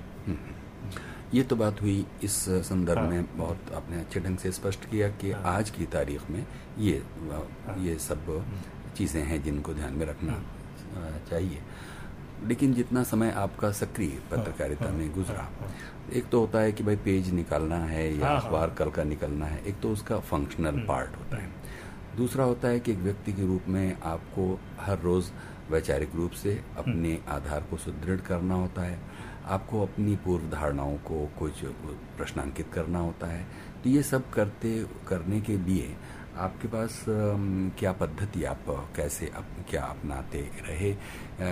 एक तो आपको मिल ही जाती है खुद ही एक एक एम्पावर्ड होते हैं जब आप किसी अखबार में काम करते हैं या मीडिया का पार्ट होते हैं। तो आप के अंदर वो एक एक हल्की सी हनक के तो आ ही जाती है। लेकिन हम्म। वो जो अपने ही ऊपर खुद प्रश्न करना अपनी हम्म। सोच को नया हम्म। बनाना इसके लिए आपने क्या किया देखिए जब आप अखबार निकालते हैं और एक कमर्शियल मीडिया का हिस्सा है दो तीन बातें आपको ध्यान रखनी पड़ती हैं वो चाहे आपकी इच्छा हो ना हो एक तो हम जो मीडिया हाउस के जो भी हमारा ग्रुप है उसके खिलाफ तो कोई कदम नहीं उठाने जा रहे हैं क्योंकि आमूल चूल परिवर्तन इस तरह नहीं होते हैं उसके लिए कोई क्रांति होना है तो एक अलग बात है एक तो ये दिमाग, दूसरा अपना बुनियादी है प्रश्न ये होता है कि हम उस मीडिया हाउस के नाम पर कोई बेईमानी तो नहीं कर रहे हैं। भाई, जिसे किसी को भी किसी अखबार में, किसी संस्था के खिलाफ, किसी संस्थान के खिलाफ, किसी सरकारी करप्शन के खिलाफ कोई मीडिया हाउस आमतौर पर अंकुश नहीं लगाती, जब तक उसके बहुत ज़्यादा वो मीडिया हाउस ही दलाल ना हो। उसकी वजह है कि मैंने जिन अखबारों में काम किया, उनका बेसिक फंडा था कि हमारा अखबार लोकप्रिय बना रहा है बाकी में कोई मतलब नहीं है, क्योंकि उनके अपने दूसरे धंधे नहीं थे। ऐसी स्थिति में फिर वो क्या करते हैं, जब जो खबर जा रही है, हो सकता है वो संस्थान, हो सकता है सरकारी हो या गैर सरकारी हो, आपको ड्राइव करने की कोशिश करता है, या आपके स्टाफ को ड्राइव करने की कोशिश करता है, तब आप क्या रोक लेते हैं। आप पर दबाव पड़ता है, जैसे, जब मैं जनसत्ता में काम कर रहा था तो मैं नाइट का एडिटर था और यानी चीफ सा भी था डेस्क का हेड था डी एन ई था ध्यान नहीं आ रहा। उसमें नुस्ली वाडिया बहुत ताकतवर डायरेक्टर थे एक्सप्रेस के मालिकों में से एक थे जमाने में ये बात है जब शायद वीपी सिंह और राजीव गांधी के बीच की करता था और उत्तर प्रदेश में बहुत ताकतवर नौकर साथ है, शशांक शेखर सिंह। शायद नब्बे वी पी सिंह के बाद उनका फ़ोन आया कि देखिए, शुक्ला जी, आपके यहाँ लखनऊ से वो खबर आ रही है। आप उसको रुकवा दीजिए। तो हमने कहा, हम क्यों नहीं रुकवा कोई नहीं नहीं मुझे कहा गया है कि ये नाइट एडिटर रुकवा सकता है आप रुकवा दिए हमने कहा नहीं नहीं हमने रुकवा रुकेंगे हम जानते नहीं आपको। बोले मैं शशांक शेखर सिंह हूँ। मैंने कहा मैं क्या करूँ? मैं तो जानता नहीं हूँ आपको। और फिर हम तो नहीं रुकेंगे। हाँ, इस अब खबर रोकने का अधिकार सिर्फ़ तीन लोगों के पास है। या तो हमारे एडिटर साहब प्रभाष जोशी जी फ़ोन करें या सीधे हमारे चेयरमैन साहब फ़ोन कर दें तभी हम रोक सकते हैं। उनका नहीं नहीं हम नस्ली बाडिया हमारे दोस्त हैं अभी तो आपको नस्ली बाडिया फ़ोन आएगा। हमने कहा आप फ़ोन आने दीजिए, हम नहीं रोकेंगे, हम नुस्ली वाडिया को नहीं जानते तो अब ज़ाहिर है, मैं नुस्ली वाडिया को जानता था, मैं शशांक शेखर सिंह को भी जानता था, लेकिन मैं भी उस स्थिति मैंने कहा कि, भाई, ये काम मैं नहीं करूँगा। यानी वो चाहते थे कि खबर दबा दिया है तो यहाँ आप क्या स्टैंड लेते हैं? मैंने फिर अपने संपादक को फ़ोन करके बता भी दिया। तो उन्होंने कहा कि, जो तुम्हें लगे करो। मैंने जो लगा, उन्हें खबर गई, मैंने नहीं रोकी।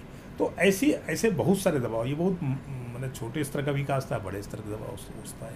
तो ऐसी स्थितियों में आपको जो खबर जा रही है उसको क्यों किस आधार पर रोका जाए? क्या उसमें तथ्य नहीं है? या तब तो रोक सकते हैं तथ्य ही नहीं हम उसको रिपोर्टर कहेंगे भाई ये भी तथ्य लाओ और हम जाने देते हैं। या ए, उस खबर में क्या कोई भाषागत त्रुटियाँ हैं वो क्लियर नहीं हो रही तो उसके लिए भी हम ठीक करा लेंगे। पर कोई दबाव चूँकि उसमें जो वो जो पक्ष वो है जो उसका जिस पर आरोप लगा रहे वो दबाव डाल रहा है तो हम खबर। तो ये दो तीन इस तरह की घटनाएँ जीवन में और भी आई हैं। मेरे अमर उजाला रहने के दौरान भी आई। कई बार दबाव राजनेताओं का भी आता है। सीधे सीधे प्रत्यक्ष तौर पर कोई मंत्री खड़ा हुआ है कि नहीं भाई ये खबर रुकवा देना। तो मैं कहता हूँ ये खबर भाई मैं तो नहीं रुकवा सकता। आप इसके लिए मालिकों को फ़ोन करें या जिसको भी हम तो नहीं रुकेंगे इसको हम्म। तो ऐसे बहुत सारे हमारे पास या फिर आप कल को कोर्ट जाइएगा। हम खबर छाप देते हैं आप कल को कोर्ट जाइए। हम्म। हम कोर्ट में फिर अगर हमारे पास तथ्य हैं तो हम सही होंगे तो हम जीतेंगे। और आप सही होंगे तो आप जीतेंगे और फिर मुझे जो सजा मिलेगी मैं स्वीकार करूँगा। हम्म। ऐसी स्थितियों में कुछ ऐसे कठिन फैसले भी एक संपादक को करने पड़ते हैं। अब आता है कई बार नैतिक अनैतिकता की भी सीमाएँ या परिभाषाएँ आती हैं। जैसे मान ली कहीं दंगा हो गया है अब आप क्या करते हैं? बाबरी मस्जिद प्रकरण था यहाँ क्या करते हैं? इसकी हिंसा को बढ़ा चढ़ा के दिखाते हैं। जैसे कि आमतौर पर रिपोर्टरों की आदत होती ना पंद्रह मरे, अब पंद्रह मरे कि पच्चीस मरे, वो उसको पंद्रह से एकदम को पच्चीस चला जाए। यानी उस हिंसा को ग्लोरी, ग्लोरीफाई कर रहा है। उस हिंसा को हम ग्लोरीफाई नहीं करेंगे, जहाँ तक मेरा मानना है कि हम हिंसा को ग्लोरीफाई नहीं करेंगे, लेकिन फैक्ट दिखाएँगे भी। अगर कहीं कम्युनल एक्ट्स हुए हैं, कौन पक्ष कैसा रहा है। किसने, जैसे मान लीजिए जैसे आमतौर पर सांप्रदायिक दंगे एक बजाय एक तरह से नरसंहार होते हैं, जिसे आज हो रहे हैं। तो हम क्या उनको नरसंहार लिखने की हिम्मत कर पाते हैं? हम्म। जैसे सिख राइट्स में हुआ था। सिख राइट्स को हम राइट्स कहते हैं राइट्स नहीं था। या हाशम हाशिमपुरा या मलियाना हुआ था। तो ऐसी कई हिंसा घटनाएँ होती हैं वहाँ क्या आपका रोल रहता है। क्या आप जो बाबरी मस्जिद प्रकरण चला जो कारसेकों पर गोली चली थी उसको लेके बहुत सारे लोग भावुक हो गए थे और ऐसे ऐसे लिखा गया जैसे मान लीजिए कार सेवक तो साक्षात भगवान के रूप है और ये हनुमान जी हैं लोग मुलायम सिंह गोली चला रहे हैं। लेकिन अगर ना होता तो क्या होता उसके बाद कैसी स्थितियाँ बनती तो ये बहुत इंपॉर्टेंट है कि जब कम्युनल सीधे सीधे सांप्रदायिक भावनाएँ उभरी हों और संपादक भी मान ली अधिकतर जगह होता है बहुसंख्यक बिरादरी का हो या अल्पसंख्यक बिरादरी का हो तो वो क्या रुक है तैयार करेगा अपनी निजी भावनाएँ काबू आने देगा या जो सत्य है सत्य की तरह जाने देगा हम्म। ये हम्म। बहुत अहम होती है हम्म। अच्छा इसके अलावा फिर आप देखेंगे ये भी एक सवाल अब जाकर तो बहुत सजग रूप हाँ। से उठाया जाता है कि मीडिया घरा मीडिया हाउसेस हाँ, में जो उसकी जाति संरचना हाँ, है और उसमें निचली जातियों पिछड़ी जातियों शेड्यूल कास्ट ट्राइब इन लोगों का रिप्रेजेंटेशन लगभग ना के बराबर है तो प्रिडोमिनेंटली वहाँ उच्च जातियों ब्राह्मणों हम्म। और राजपूतों और हम्म। इस तरह की जो सोशल हायरार्की में प्रिविलेज हम्म। जातियाँ हैं वो ही मीडिया को एक तरह से नियंत्रित कंट मतलब इतने वर्षों तक जब तक कि ये बात बहुत सजग रूप से उठाई नहीं जाने लगी। तो ये जैसे लग रहा था लग रहा है कि ये एक स्वीकार करने की सी स्थिति है कि हाँ भाई जो मीडिया हम्म। घरानों में काम हम्म। करेंगे वो ऊँची जातियों के ही लोग होंगे।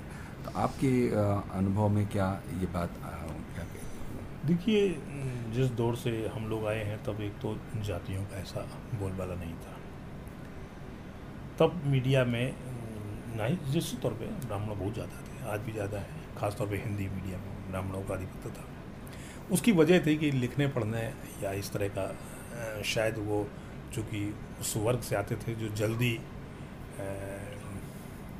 प्रसिद्धता के दौर में आ गया। अब इसको चाहे जिस तरह से लिया जाए, मैं तो यही कहूँगा, वो जल्दी प्रोग्रेसिव हुआ। अब देखिए, इस देश में कम्युनिस्टों का जो भी आंदोलन किसने शुरू किया है? या तो ब्राह्मण है या ऊँची जातियों के मुसलमान है। प्रोग्रेसिव राइटर्स एसोसिएशन लीजिए ना देखिए ना या तो ब्राह्मण है ऊँची जातियों मुसलमान है कायस्थ हैं। उसमें राजपूत भी नहीं है उसमें बनिए भी नहीं है उसमें और कोई बिरादरी नहीं सिर्फ़ तीन बिरादरी हैं।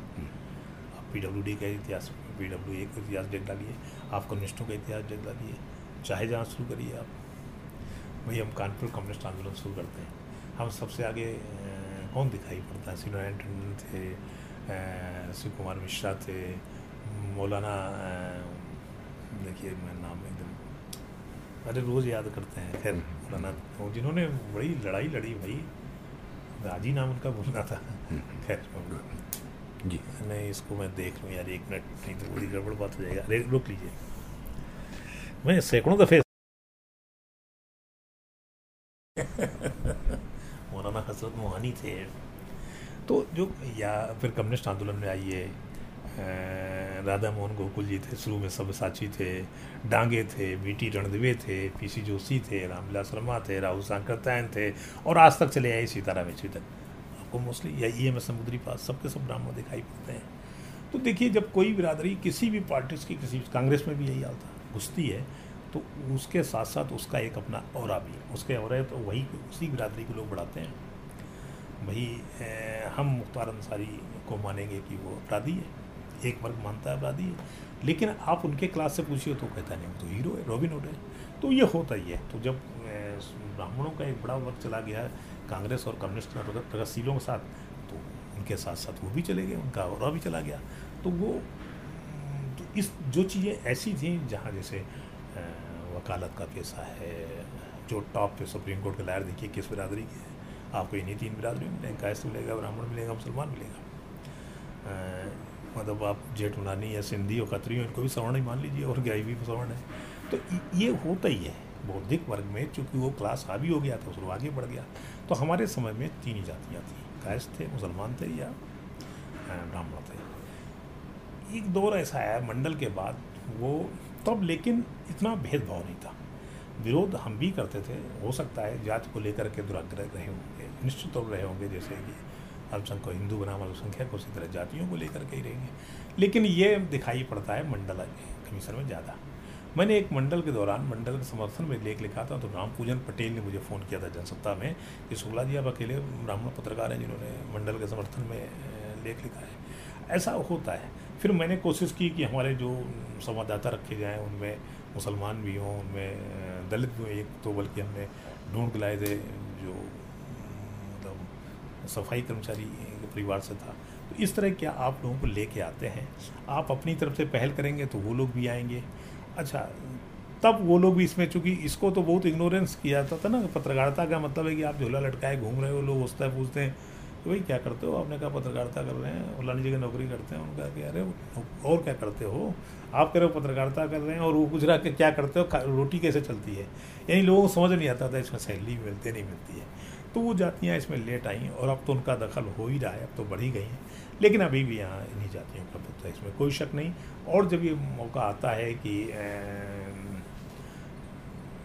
कि मीडिया हाउस में किस बिरादरी के लोग ज़्यादा हैं तो निश्चित तौर पे मीडिया हाउस में ब्राह्मण हैं, उसी तरह मुसलमानों में आपको उनकी ऊँची जातियों के लोग मिल जाएँगे, उसी तरह कायस्थ मिल जाएँगे। हो सकता है कुछ राजपूत और यादव भी एक आध एक आध जगह, खासतौर पर टी मीडिया में दिखाई पड़ते हैं, बाकी तो नहीं है।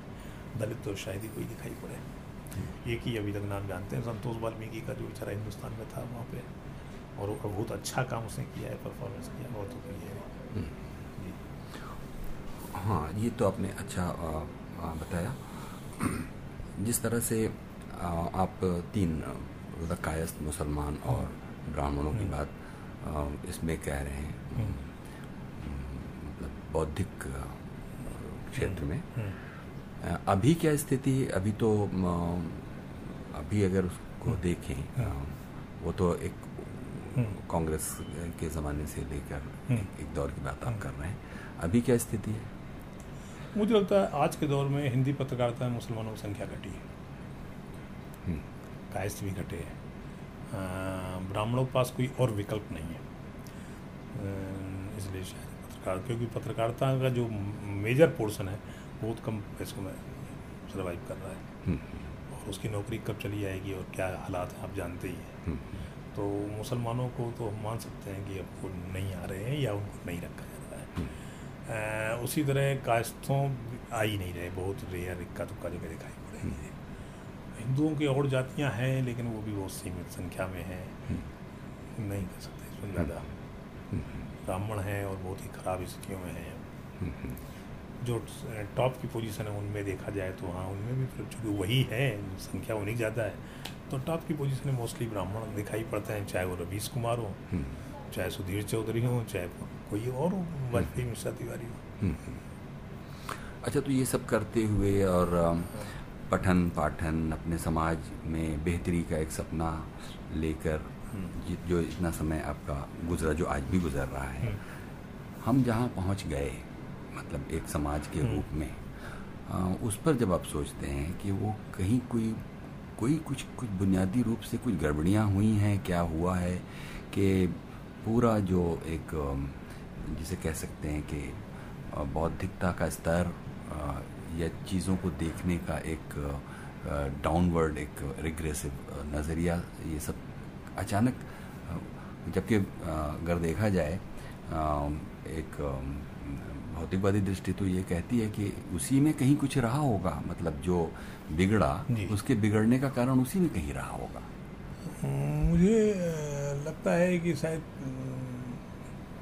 शुरू से ही या जैसे धीरे धीरे चीज़ें लोकतंत्र को ही देख लीजिए। जो 1947 में या उन्नीस सौ बावन के चुनाव में जिस तरह हुआ उसमें जब पैसा ताकत और ये सब चीज़ें घुस गई तो आज उन दो हज़ार बाईस में स्थिति क्या हो गई है? देख ही रहेंगे। सब लोग बुनियादी मुद्दों से दूर हो गए हैं। या तो पैसा या सांप्रदायिक या धार्मिक भावनाएँ हैं। अब कोई आदमी ये लोकतंत्र की बात नहीं कर रहा बल्कि कहना चाहिए कि हमारे लोकतंत्र में अब लोकतंत्र की बात करना बेमानी हो गया है। उसी तरह पत्रकारिता में रहा कि पत्रकारिता में जो एक पत्रकारिता का रोल था आप पत्रकारिता की शुरुआत देखिए 1900 यानी 40 का दशक है। उन्नीस सौ तीस तीस से चालीस के बीच में इंडियन एक्सप्रेस हिंदू ये अखबार सब जो पीक पर थे और एक दौर ये चल रहा था कि हम एक मिनट सॉरी धीरे धीरे बोलो। एक ये दौर चल रहा था कि हम अ, जब देश में पॉपुलर गवर्नमेंट बननी शुरू हुई है 1935 के बाद क्योंकि 1919 से 1929 तक जो मॉन्टेग्यू चेम्सफोर्ड वाले सुधार के तहत जो हमें स्वायत्ता प्रदान की गई थी उसमें दो तरह की गवर्नमेंट थी। एक केंद्र सरकार के पास सारी पावर थी और राज्य सरकार सिर्फ़ कुछ चीज़ों को हम्म, देख सकती थी बाकी दखल नहीं था। पैसे के मामले में हर बार केंद्र को देखना पड़ता था। उसके बाद पॉपुलर गवर्नमेंट्स आई हैं। तो उस समय वो एक ऐसा दौर है जब ये अखबार जो है इनके अंदर एक ये इच्छा जगी थी कि हम जो है सरवाइव कर ले जाएँगे। तो हमें एक कांग्रेस सर, कांग्रेसी सरकारें बनी पॉपुलर सरकार ज़्यादातर कांग्रेसी बनी मुस्लिम लीग तो सिर्फ़ पंजाब में बनी बाकी जगह तो नहीं थी। कि हम कैसे एक ऐसा अपना ताकत बनाएँ जो हमारा मतलब इनके गठजोड़ से अलग होकर हमारी एक ताकत हमारी स्वायत्तता बनी रहे हमारा बाज़ार ही बना रहे हमारी स्वायत्ता बने रहे हमारी ताकत बनी रहे। तो वो लड़ाई जो उस समय शुरू हुई थी वो धीरे धीरे डाउनफॉल जाने लगी और मैक्सिमम लड़ाई हमें इमरजेंसी तक दिखाई पड़ती है। उसके बाद पत्रकारिता का वही शुरू हो गया जो आज है धीरे धीरे पत्रकारिता का डिटोरेशन होना शुरू हो जाता है। पत्रकारिता कहना चाहिए गर्त में ही चली जाती है। तो आज की स्थिति में पत्रकारिता वही हो गई है कि कुछ भी आप देखिए ना टीवी चैनल क्या दिखा रहे हैं? सिवाय बहस कराने के दो एक तरफ़ कुछ किसी भी इशू पर एक कुछ मुस्लिम बिठा देंगे कुछ हिंदू बिठा देंगे आपस में बहस करेंगे। अरे भाई क्या सार्थक बहस हो रही है निरर्थक बहस कराते हैं। तो क्या यही खबर देना है? आप जो समाचार देने का आपका उद्देश्य था उससे तो आप दूर हो गए। या जो आप पॉलिसी बनाते थे आप संपादकीय नीति थी वो तो आपको कहीं दिखाई नहीं पड़ रही। तो वो सब का सब गड़बड़ हो चुका है। अखबारों से एट पेज देखी ना उसमें क्या आपको दिखाई पड़ता है? कुछ नहीं। तो ऐसी स्थिति में क्या पत्रकारिता का तो लगातार पतन हो रहा है जैसे कि लोकतंत्र का पतन हो रहा है। हम्म, हम्म। ये तो पत्रकारिता के बारे में तो आपने बहुत ही हाँ। भरोसे से और चूँकि उसके अंदर के अनुभव के आधार पर कहा। वैसे जब आप बाहर एक नागरिक के रूप में जब आप सड़क पर टहल रहे होते हैं लोगों के बिहेवियर का पैटर्न देख रहे होते हैं और वैसी दुनिया जो शायद आपने पहले नहीं देखी होगी, उस तरह की कोई के अनुभव आपको सामने आ रहे होते हैं। तो कभी मन में आता है कि हम कहाँ जा रहे हैं और ये सब कुछ ठीक कैसे होगा? देखिए, अब जिन स्थितियों से लोग गुजरते जा रहे हैं या जो माहौल अब बन गया है, उसमें अब बड़ा मुश्किल है कि अभी ठीक कैसे होगा, इसको ठीक करने के लिए क्या किया जाएगा। अभी मुझे लगता है हालात अभी तो कोई समझने वाले नहीं है। अभी तो ऐसे ही चलेंगे, जब पब्लिक रियलिटी से रूबरू होगी, जैसे बहुत सारी चीज़ें तो लगातार तंग करना शुरू करती हैं आपको। महँगाई का इशू हो, आपके जीवन चर्या के दूसरे इशू हो, जैसे कि श्रीलंका में हुआ। नौकरियाँ नहीं हैं, महँगाई चरम पर पहुँच गई है।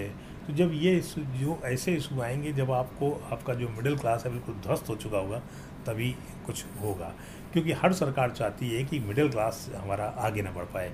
मिडिल क्लास देखिए उसके पास थोड़ा पैसा आता है। मैंने जैसे शुरू में कहा था कि हमारा परिवार धीरे धीरे वेला होने लगा। तो हमारे जो वो है सोच है वो बदलाव दिखाने पड़ लगी। क्योंकि हमें अब सिर्फ़ रोटी की चिंता नहीं करनी थी हमें चिंता ये भी करनी थी कि हमारा समाज कैसा हो। इसीलिए मैंने इकहत्तर में घर छोड़ा कि हमें लगा कि जैसे वो बांग्लादेश आज़ाद हो गया हम भी अपने मुल्क को आज़ाद करें। तो ये चिंतन एक मिडिल क्लास के अंदर पैदा होती है। पूरी आज़ादी की लड़ाई किसने लड़ी है? मिडिल क्लास ने। वो जो लुम्पन क्लास है वो नहीं लड़ता। वो तो ख़त्म होता वो क्लास है। लड़ेगा तो यही लड़ेगा। उसको तो आपने लाभार्थी वर्ग जैसे कहा था कि आपने पाँच किलो गेहूँ दे दिया अपना वोट डालाएगा आपको। तो ये क्लास आप लगातार ख़त्म कर रहे हैं। पर यही क्लास ख़त्म भी नहीं होता। धीरे धीरे वो उसके अंदर ही चेतना आती है कि नहीं है हमें ख़त्म कर रहे हैं। और जब उसके अंदर चेतना आती है तो वही चीज़ों को फिर संभालने के लिए खड़ा होता है। जब भी लीडरशिप तैयार होती है तो इसी मिडिल क्लास से होती है। तो ये मिडिल क्लास मुझे लगता है धीरे धीरे चीज़ों को महसूस अभी तो नहीं कर रहा लेकिन कालांतर में करेगा। और फिर तो चीज़ें बदलेंगी।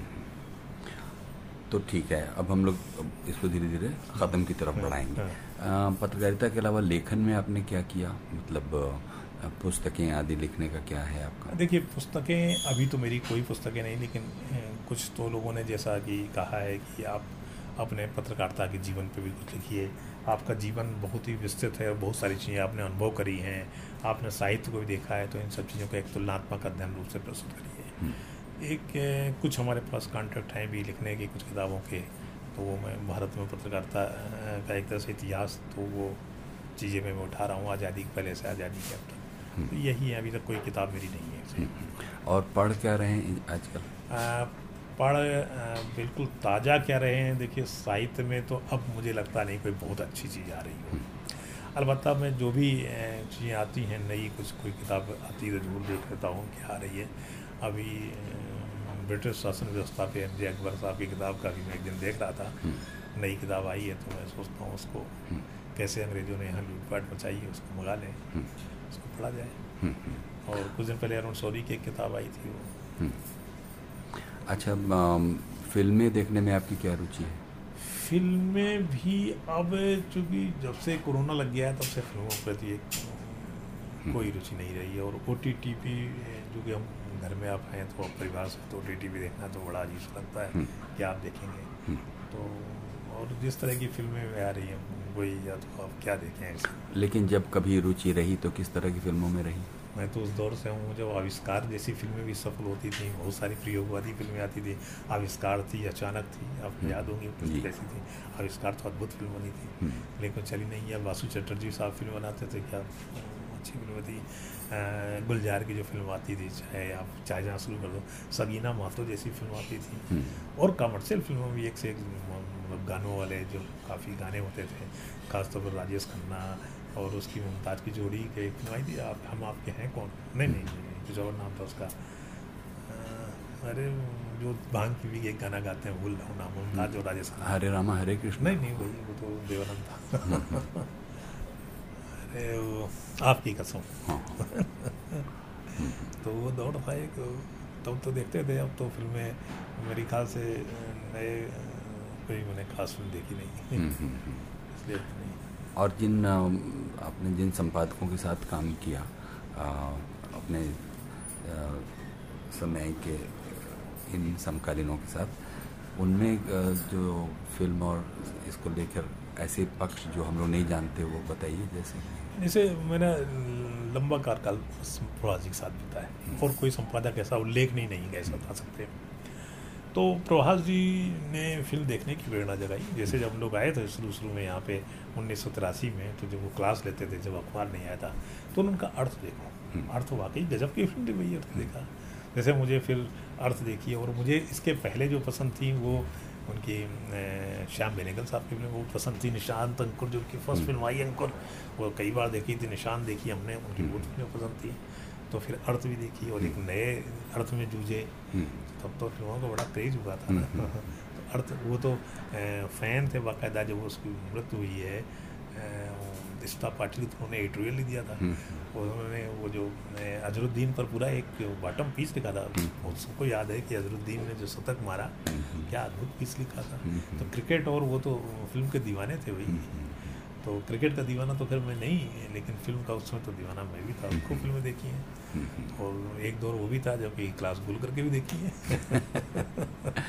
अच्छा आपके बचपन में ये अवधि गीतों का और लोक में जो गीतों संगीत का जो कभी कुछ असर स्मृति रही हो उसको याद कीजिए। मेरे पिताजी खुद अवधि के एक ठीक ठाक कवि थे हम्म, हम्म, और उनकी कविताएँ आकाशवाणी पे भी वो आकाशवाणी के जो अवध मंच आपका लखनऊ रेडियो का जिसमें अपने वो थे अवधि के सबसे बड़े कवि रमई काका हम्म। तो बाकायदा लेकिन पिताजी कविताएँ थोड़ी सी हम्म। आंदोलनकारी हम्म। जैसे इनकी एक बड़ी मशहूर कविता है कि मेरी कविता मैं कैसी कविताएँ लिखता हूँ तो उसका शीर्ष मुखड़ा यही है एहिमा न मिली लैला मजनू यानी मेरी कविता में प्रेम नहीं हम्म। है एहिमा न मिली लैला मजनू न शीरी और फरहाद मिली। जो युग से आए हैं पिस्ते, उन्हीं की थोड़ी याद मिली। मिलती न रात की बात यहाँ, मिलती न रात की बात यहाँ, न सूरज चाँद सितारे हैं। ये बातें हैं उन पंचन की जो धरती माँ को प्यारी है। मिली न सुरासा की हमको, न पायल की झनकार सुनी। हम तो हल के पीछे चलते, उस हलदर की ललकार सुनी। तो उसकी आखिरी लाइन जो आती है, मनई मनई का भेद जहाँ मनुष्य मनुष्य का भेद मनई मनई का भेद जहाँ वो भेद भेद हम पार जाब मर जाब अगर ये रास्ता माँ हम सातों पीढ़ी ताड़ जाब तो मेरे पिताजी खुद एक अच्छे कवि थे। तो ये जो साहित्य का शौक था ये मैं विरासत में मिल गया पिताजी से ही। और अवधि कविता का तो बड़ा अच्छा। लेकिन फिर भी अवधि के जो क्रांतिकारी हैं कवि उनमें पढ़ीस जी हैं हम्म, जिन्होंने मतलब ऐसी कल्पनाएँ की हैं जो संभव जैसे उनकी कविता है कि आज हमें अगर हम नायब होते तो क्या करते? अगर हम डिप्टी साहब होते तो क्या करते? तो वो जो आपने पहला सवाल उठा था कि अगर हम फलानी चीज़ मिलती तो हम क्या करते? तो उनका नायब साहब होते तो क्या करते कि बड़का वाले ठाकुर का बुला के अबे तबे बतियाई। यानी ये एक जो बताइए बताइए पूरा पढ़ के बताइए। हम हूँ जो नायब हुई जात तो क्या करते पूरी कविता उनकी उनकी याद नहीं है बड़ी अच्छा। जी कविता है। तो वो कहते हैं कि हम बड़का वाले तो जमींदारी का राज था बड़का वाले ठाकुर साहब का बोला अबे तबे बतलाई अगर हम एक ठाकुर का अबे तबे कहते इससे बड़ी खुशी क्या होगी? खानेदार होते तो क्या करते? तो ये जो अवधि जो हमारी लोक कविताएँ हैं ना ये जो हमारे अंदर जो दमित इच्छाएँ इनको निकालने का बहुत बड़ा ज़रिया था। अब जैसे पिताजी की कविता है तो उसमें भी ये दमित इच्छाएँ उनकी एक कविता है कि एक बार वो गंगा नहाने गए तो क्या हो गया? उनकी जेब कट गई। तो उनका आजकल क्या होते हैं? तो याकें वो आज़ादी की तत्काल बात की। याकें बोले कि अब तुम्हारी जेब कट गई तीन रुपया छः आना की भेगू तो हमारे माथे गए फटसा कट बांधा की थैली और नई सरौती साथे गए।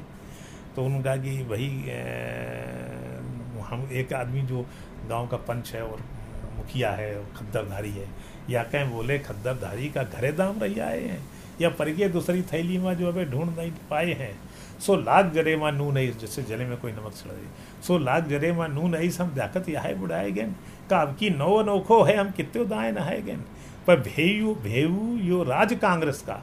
अब जौन न होए तौन थोड़ा ई राम राज के मारे ही बढ़न लाग चोरी चोरा।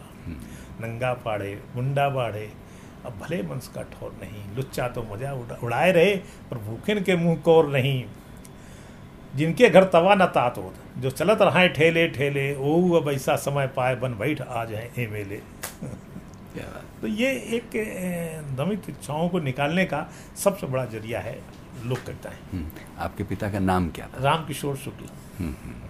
तो कुछ उनकी लिखी हुई चीज़ें कहीं एक जगह पर छपी या कुछ नहीं छपी नहीं वो फिर छप चूँकि घर का स्थितियाँ वो खाने कमाने में सब लोग रहे कि इससे हमारा अ, हम्म, हम्म। घर ठीक हो जाए। लेकिन आपको जिस तरह याद है उससे लगता हाँ है मेरी बड़ी इच्छा है। कि मैं उनको कभी छपवा दूँ।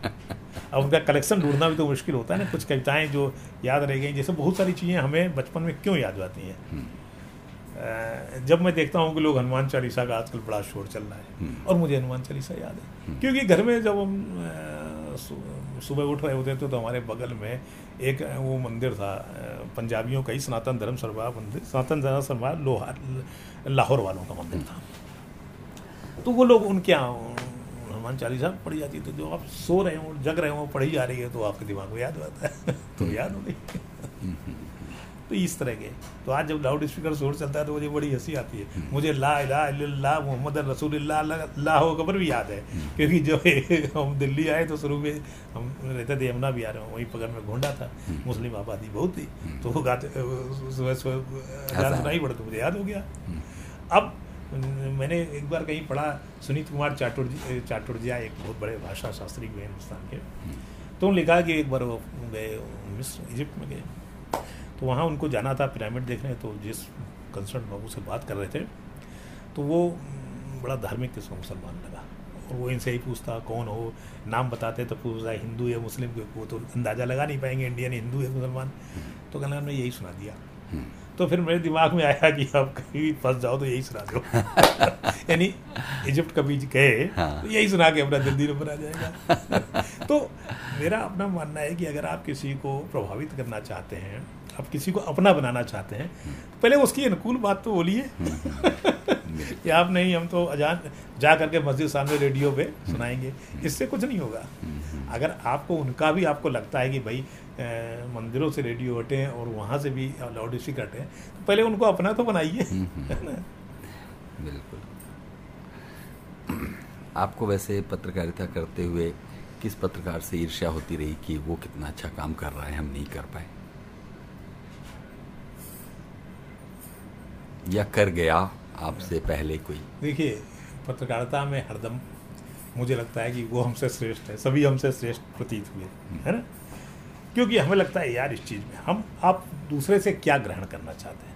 उसकी अच्छी चीज़ें उसकी बुरी चीज़ें जब हम अच्छी चीज़ें ग्रहण करना चाहते हैं तो हमें लगता है यार ये हमसे अच्छा लिखता रहा है। जैसे मैंने क्या किया तत्काल बाद जब मैंने नौकरी छोड़ी है मैंने फेसबुक खूब लिखता हूँ। हम्म।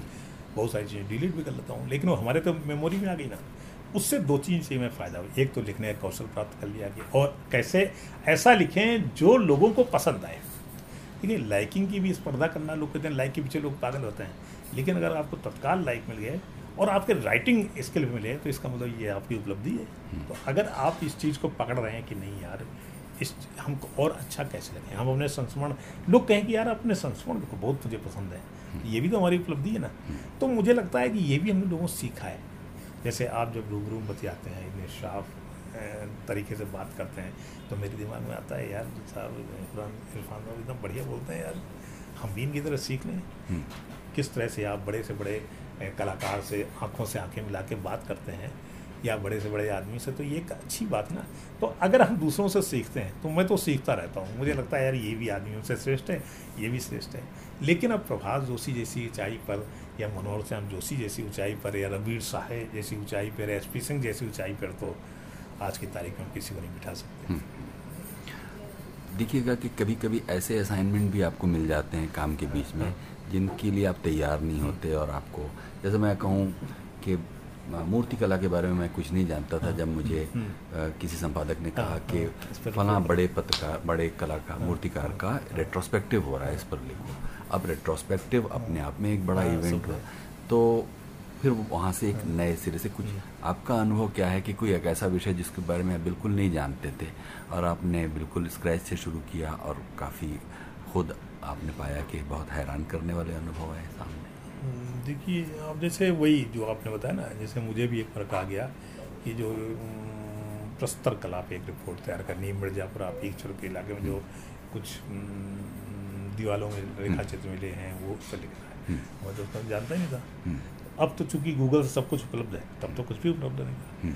तो यूँ ही पुरानी लाइब्रेरी में जा करके मैं रेफरेंस पलटता रहा पलटता रहा पलटता रहा। हम्म। धीरे धीरे पता चला कि अच्छी उस पर तैयार करिए रिपोर्ट बनाई जा करके। तो ऐसा अक्सर हो जाता है। हम्म। और लेकिन हर चीज़ को चैलेंज के रूप में लेना चाहिए। आज का ज़माना बहुत सारा लेके आप गूगल चेक कर लेंगे लेकिन जब नहीं था तब लाइब्रेरी थी। जैसे यहाँ भी कि दिल्ली पब्लिक लाइब्रेरी में चला जाता था। मैं आते ही पहला काम मैंने किया यानी दिल्ली में आते ही उन्नीस सौ तिरासी में दिल्ली पब्लिक लाइब्रेरी का मेंबर बना। हम्म। क्योंकि मैं मुझे शुरू में काम दिया गया कि मैं एडिट पेज में रहूँगा प्रभात जोशी के साथ डायरेक्ट। हम्म। मतलब उसमें बीच में कोई संपादक नहीं है। मेरी जवाबदेही मैं एज ए सब एडिटर सिर्फ़ प्रभात जोशी रहेगी। हम्म। बाकी सबकी न्यूज़ एडिटर को होती है। या असिस्टेंट एडिटर को होती है या मैगजीन एडिटर को होती है मेरी प्रभात जोशी को होती है। और प्लस वो जो चिट्ठियाँ भी होती हैं वो भी छाँटनी। कई बार चिट्ठियाँ नहीं भी होती तो बनानी भी पड़ती थी। क्योंकि वो बना मार्केट में तो रहना है। हम्म। तो वहाँ हमारे ही साथ एक एक्सप्रेस के असिस्टेंट एडिटर रहे यानी स्पेशल करस्पेंड थे लेकिन उनकी आँखें खराब हो गई थी इसलिए डेस्क में कर दिया गया था। उनका नाम था आशीष। आशीष बनर्जी या चटर्जी गुजरे होंगे। Asim Asim A S H I M Asim. तो आसिम दा को हिंदी नहीं आती थी। तब एक्सप्रेस में बहुत सारे लोग थे जिनको हिंदी बिल्कुल नहीं आती थी। उन्नीस सौ तिरासी के आसपास थे ऐसे। और लेकिन बोल लेते थे। तो वो आसिम दा ने को मैंने प्रेमचंद की कुछ चीज़ें दी और उनके अंग्रेज़ी अनुवाद ढूंढ के लाए। और आसिम दा ने मुझे विभूति भूषण बंदोपाध्याय के कुछ उपन्यास पढ़ाए। अंग्रेज़ी में वो भी ढूंढ लाए। फिर हम लोगों ने कहा कि कुछ हम लोग पढ़ें कैसे? उनको भी पढ़ने का बड़ा शौक था। तो Delhi public library Hardayal library है जहाँ पुरानी किताबें मिलती हैं। इसके अलावा साहित्य अकादमी है नेहरू म्यूज़ियम है ये तो सब चीज़ें ये तो आधुनिक हैं लेकिन पुरानी लाइब्रेरी भी तो वो जो पढ़ने का शौक हुआ उससे इन सब चीज़ों के बारे में पता चल गया अब प्रभात जी ने एक बार मुझे किताब दी बोले इसका वो कर दो तुम क्या रिव्यू और वो किताब थी श्वेताश्वतर उपनिषद श्वेताश्वतर उपनिषद अब कुछ चीज़ें ऐसी बोली तो मैं इसको बोली नहीं पता था शुरू में श्वेताश्वतर मुझे सब भी नहीं आता थे तो कैसे बोले बहुत दिनों बाद मुझे श्वेताश्व बोले अलग अलग करें श्वेत अश्तर और फिर हमने इसका रिव्यू किया अब रिव्यू करने के पहले मैंने कुछ चीज़ें और पढ़ी तो मैंने कहा श्वेता सुतर इसका जो हम संधि विच्छेद होता है करते हैं तो होता है श्वेत असुतर। यानी अश्व से थोड़ा कम लेकिन सफ़ेद यानी सफ़ेद कच्चर। ज़बरदस्त हिट हो गई रिव्यू भाई। हाजी बोले गजब तुमने कर दिया भाई। उसमें बिल्कुल हँसी मज़ाक कर कुछ नहीं मैंने किया। श्वेत असुतर यानी सफ़ेद खच्चर। अश्व से नीचे तो खच्चर ही बना गधा तो नहीं हो सकता। इस तरह से। अच्छा ये जो हिंदी का इलाका है, आप देखिएगा कि सब लोग जानते हैं, भाई, बंगाल में एक पुनर्जागरण की बात, नवजागरण की बात होती है। हम लोग साउथ में देखेंगे लोग टेक्नोलॉजी में, इसमें कितना कम, काम करते हैं। उधर चले जाइए अगर आप पश्चिम में। ये जो हम लोग का हिंदी का इलाका है, ये एक रोगीला इलाका है। आप भी मानते हैं कि ये बहुत सारी राष्ट्रीय समस्याओं के मूल में यहाँ का, की जो धर्मांधता, या फिर मतलब कुछ भी यहाँ अच्छा नया करने की न तो कुछ कोशिशें हुई ना उसको लेकर कोई आपको वो दिखता है? देखिए आप भी इसी इलाके के हैं हम भी इसी इलाके के संयोग से हम दोनों लोग लगभग एक ही ज़िले के हैं अड़ोस पड़ोसी जहानाबाद और घाटमपुर में क्या फ़र्क है? हमारे तहसील घाटमपुर वहाँ से पंद्रह किलोमीटर पर जहानाबाद है। अब जो आप आए कि उसमें हिंदी तो हम देखिए दो तीन चीज़ें पाते हैं। एक तो हिंदी भाषी एक ऐसा इलाका है जहाँ शुरू से ही विवाद शुरू हो गया। एक तो जो मुस्लिम लीग को लेकर के और पाकिस्तान को जन्म देने के लिए इतना लोग परेशान रहे वो मोस्टली यूपी के लोग थे। यूपी के लोग मतलब जो जमींदार वगैरह थे बाद में गए भी नहीं हो उनका नहीं जाते छोड़ के। तो एक वो दूसरा हिंदी उर्दू विवाद। 1850 से शुरू करते हैं। हिंदी में बड़े वो हुए, युगांतरकारी आंदोलन भी हुए।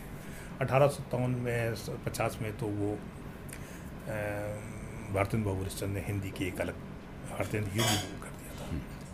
इसी के पैरेलल उर्दू एक अलग मिजाज की तरफ़ बढ़ रही थी। उर्दू अठारह में देखिए, उर्दू पत्रकारिता बड़ी सफल पत्रकारिता थी और उर्दू में एक मौलाना बकरा साहब जो थे, उन्होंने तो बाकायदा आज़ादी के लिए एक उर्दू पत्र भी निकाला था।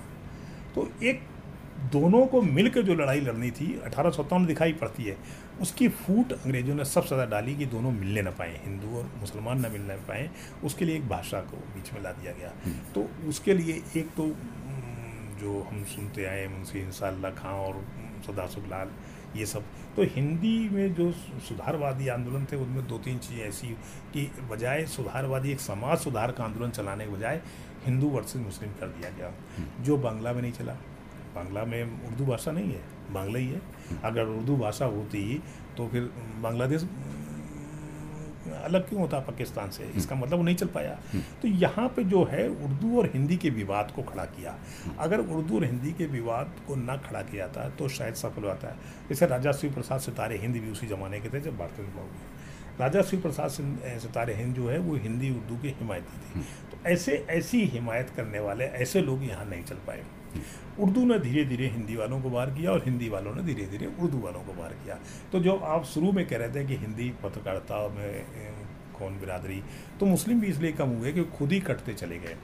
अगर आप शमसुल रहमान फारूकी साहब का ही पाकिस्तान का उर्दू का प्रारंभिक इतिहास पढ़ें तो उसमें शुरुआत यहीं से करते हैं कि इसमें दोनों बराबर के दोषी हैं। हिंदी वाले भी और हिंदू वाले भी तो वो उर्दू वाले भी।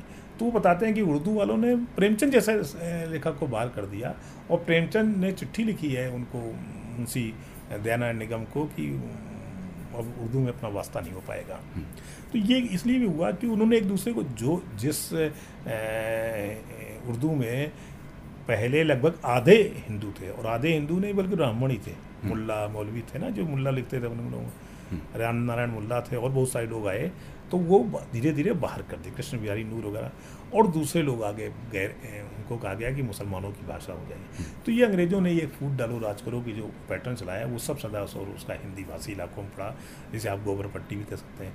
तो एक तो भाषाई आंदोलन नहीं हम्म। चल पाया। डॉक्टर रामविलास शर्मा ने लिखा है जब भाषाई आंदोलन नहीं एक चल पाता तो एक जातीय समाज का आंदोलन नहीं चलता। हम्म। और कम्युनल समाज का आंदोलन चलता है। तो आप बताएँ पाएँगे कि यहाँ अठारह उन्नीसवीं सदी से ही ये राम मंदिर विवाद चलने लगा और फिर दूसरे विवाद शुरू हुए तो उस इस गोबर पट्टी या इस हिंदी पट्टी की ये कहना चाहिए अंग्रेज़ों ने इसको फूट डालो राज करो की व्यवस्था कर दी थी कि भाषाई तौर पे एक नहीं होने चाहिए सामाजिक तौर पे एक नहीं होने दिया वरना हिंदू मुसलमान में क्या फ़र्क था एक ही तरह की बोली बानी एक ही तरह का लिखना पड़ना जैसे मैंने भी कहा था कि जब हम कर्नाटक और दक्षिण जाते हैं हम्म। तो हम मुसलमानों से मिलते हैं क्योंकि कम से कम हिंदी बोल तो लेगा हम्म। कम से कम आपको बता तो देगा रास्ता हम्म। आज भी अभी गुजरात में मुझे बात है नाइन्टी सेवन की सूरत या बड़ौदा या अहमदाबाद कहीं याद नहीं रहा मुझे सूचना विभाग में जाना था हम्म। क्योंकि वो ठहरने की व्यवस्था हम लोगों ने कराई थी जब मैं अपने पर्सनल विज़िट पे था तो सूचना विभाग को हम इन्फॉर्मेशन डिपार्टमेंट बोलेंगे सूचना विभाग हम बोल ही ना पाए हम्म। और कोई ना बता पाए कहाँ है वहीं खोपड़ी पे खड़े हुए हैं हम्म। मतलब ऐसा लग रहा था कि सब कुछ यहीं था वो ना गूगल था ना मैप था ना मोबाइल था तो अंत में एक देखा पी बी जो पी सी ओ खुला था वो एक मुल्ला जी बैठे थे। उनके पास भाग के गए। हमने कहा यार मुल्ला जी ये बताओ ज़्यादा। और उन्होंने यहीं तो खड़े हो आप यही है। हम्म, हम्म, तो हम्म। ये ये आप चेन्नई जाते थे आप साउथ कहीं जाते थे तो यही लोग तो काम आते थे। तो आप इसका मतलब हिंदी उर्दू एक ही भाषा है ना? आपने क्यों दूर कर दिया? तो जो दूर हुई है ना इसके कारण का जो सामाजिक और जाति एकता नहीं स्थापित हो पाई। एक तो वजह यही है। और इसको अब और कम्युनलाइज करने की कोशिश करी जा रही है।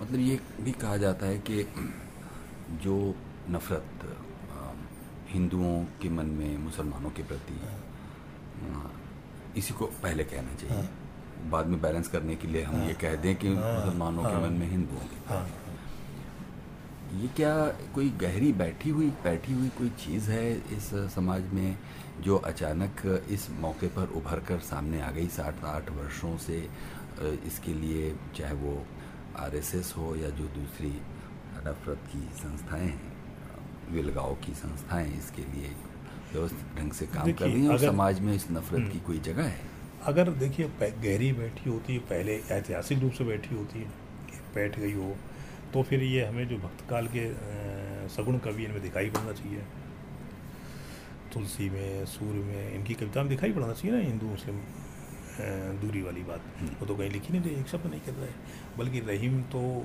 बाकायदा संस्कृत इस्तेमाल करते हैं। रहीम का एक किताब है मदनाष्टक हम्म। जिसमें एक पद फारसी से है एक पद संस्कृत से हम्म। शरद निश निशीत है शरद निश शरद ऋतु की रात है और निशीत यानी आधी रात है। चाँद की रोशनाई। अच्छा। देखिए एकदम चाँद की रोशनाई फारसी है शरद निश निशीत है वो है संस्कृत।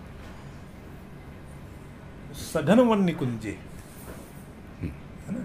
गान बंसी बजाई तो एक तरफ़ ये संस्कृत और वो अब सामाजिक एकता की बात आई है। रहीम से ही शुरू करते हैं। रहीम का एक दोहा है काज परे कुछ और है काज सरे कुछ और। यानी आपको काम किसी से पड़ा तो कुछ उसको आप चापूसी करेंगे है ना? काम निकल गया तो उससे आप नमस्ते भी नहीं करेंगे। रहीमन भौरी के भोए नदी से रावत मोह अब मुसलमानों में तो न भौरी है ना मोर है। उनमें आज से सेहरा है है ना? हिंदुओं में भौरी भी है भौरे और मोर भी है जो सर पे लगाते हैं। वो भी अब तो ख़त्म ही हो गया मतलब देहाती यूपी में ही होता था। ये कहाँ से ले दिया? अगर एकता ना होती तो ये बात कहाँ से ले आते? उनके दिमाग में रहीम जो कि इस देश के शासक वर्ग थे और खुद भी शासक ही थे। रहीम अकबर के सिपह सालार थे बड़े सिला कोई छोटे मोटे लोगों ने नवरत्नों में एक थे। तो ये लाइन कहाँ से ले आते हैं? रहीम भौरी के वह नदी सिरावत मोर। तो ये बात लिख रहे हैं इसका मतलब ये गहरी वैसे इस दोहे का थोड़ा सीधा करके बताइए क्या हुआ मतलब? नहीं नदी काज परे कुछ और है काज सरे कुछ और। हाँ ठीक है ये तो काम पड़ा हाँ। तो कुछ उसको हम कुछ कहेंगे तो भैया दद्दू करेंगे और काम निकल गया काज सरे कुछ और है काज परे कुछ और है सरे उन्हें निपट गया काम। जैसे कि जब भौरे हो जाती हैं तो जो मोर दूल्हा मोर सर पे रख के आता है ना उसको हम नदी में फेंक आते हैं। अच्छा। सिरावत जैसे कि पूजा की सारी सामग्री नदी में फिरा सिराना कहते हैं ना इसको फेंकना नहीं बोलते हैं। इसको सिराना सिरा दिया गया यानी प्रवाहित कर प्रवाहित दिया गया तो नदी सिरावत तो ये कहाँ से बोल गए वो? वो तो शासक जात के थे वो थे भी नहीं कि भाई यूपी वाले रहे होंगे चलिए आपको तो पता है भौरे क्या होती हैं और आपको पता होगा मोर क्या होता है। लेकिन वो तो यार पंजाब के थे। खान थे जहरे अफ़गानिस्तान से उनके आए वो कैसे उनको पता कर गया। ऐसी बहुत सारी चीज़ें क्यों मिलती हैं? इसीलिए मिलती कि हिंदू मुस्लिम एकता ज़बरदस्त थी ऐसा कोई था नहीं। जब मुसलमान आए तो उनको कोई आपत्ति नहीं थी कि हम हिंदू हैं मुसलमान हैं ना उनको आपत्ति थी। बीस परसेंट तब थे बीस परसेंट आज है यानी जब आए होंगे तो बीस परसेंट लोगों ले आए ले आए होंगे ना। इतना कन्वर्जन के बाद भी बीस इक्कीस क्यों नहीं हो पाए? मतलब इसी के आसपास घूम रहे ना। जबकि यही इस्लाम ईरान में सब साफ़ हो गए। स्पेन ईरान तुर्की सब खत्म होते चले गए। तो यहाँ क्या हुआ? कुछ तो प्रॉब्लम नहीं होगी है ना? एक किस्सा है कि वो जब हम्म, आया अरब का जो था मोहम्मद बिन कासिम। तो उसको लोगों ने कहा तो उसने मुल्तान जीत लिया दाहिर को रहता दाहिर ब्राह्मण राजा था उसको हरा दिया मुल्तान जीत लिया। बाद में एक साल बाद तो लोगों ने कहा मुल्तान की सारी समृद्धि जो है इसलिए है क्योंकि वो देवी को उनके मंदिर है तो उनका वो बना रहे हम लोग। तोड़ा नहीं उसको। तो अलबरूनी लिखा है कि जब वो अरब था वो अल अलबरूनी उसकी बड़ी निंदा करता वो कहता वो तो लुटेरा था ही। लेकिन ये जो था तुर्क था। तो इसको इसकी मान्यताएँ अलग थी महमूद गजनवी जो के साथ अलबरूनी आया। तो जब वो मुल्तान और आगे बढ़ा हिंदुस्तान की तरफ़ तो उन्होंने कहा ठीक है आप दो काम जीत रहे हो कोई बात नहीं दो काम करो। एक तो गाय का नहीं मारोगे तो उसने कहा ठीक है नहीं मारेंगे महमूद गजनवी ने कहा। दूसरे यहाँ पे होमोसेक्सुअलिटी नहीं चलने दोगे। तो ये तो उसने लिखा ये तुर्क था इनके यहाँ होमोसेक्सुअलिटी थी नहीं। अरबों की दिक्कत थी क्योंकि उनके यहाँ स्त्रियाँ कम थी। तो उनकी वो प्रॉब्लम थी। कहा ठीक है? दोनों बातें मान ली। तो ये ये सब चीज़ें जब हम इतिहास को नहीं जानते हैं जब हम यावरी ट्रेवला को नहीं पढ़ते हैं तो कन्फ्यूज़न होता है। मुझे लगता है ये कन्फ्यूज़न सिर्फ़ अंग्रेज़ों के दिमाग की उपज है इसके पहले नहीं दिखाई पड़ता क्योंकि औरंगज़ेब की निंदा हिंदी कवियों ने क्यों नहीं की है? हम जो हिंदी के आरएसएस के जो मान सकते हैं कि भाई सबसे थोड़े कमनल कवि हमें दिखाई पड़ते हैं भूषण। भूषण ने ये कब लिखा है कि औरंगज़ेब जो है बहुत ही क्रूर शासक है? ये कोई लाइन लिखा है ना? भूषण ये लिख रहे हैं जैसे भूषण ने शिवाजी की प्रशस्ति में लिखा है इंद्र जी में जम्ब पर जैसे कि इंद्र बादलों का राजा है। इंद्र जी में जम्ब पर बाड़ो सुवम पर बड़वा नल जो है सुवम यानी समुद्र पर राज करता है। समुद्र की लहरें आग आग निकालती हैं। इंद्र जी में जम पर बाड़ो सुवम पर रावण सदम पर रकुल राज है। रावण के दम्भ को जैसे रकुल यानी राम खत्म करते हैं। पौन बारी बाह पर? जैसे तेज हवा जो बादलों को चीर देती है अगर बादल खूब छाए हो बारिश होगी और आंधी आ जाए तो बादल चल गए। पौन बारी बाह पर? शंभु रतिना पर।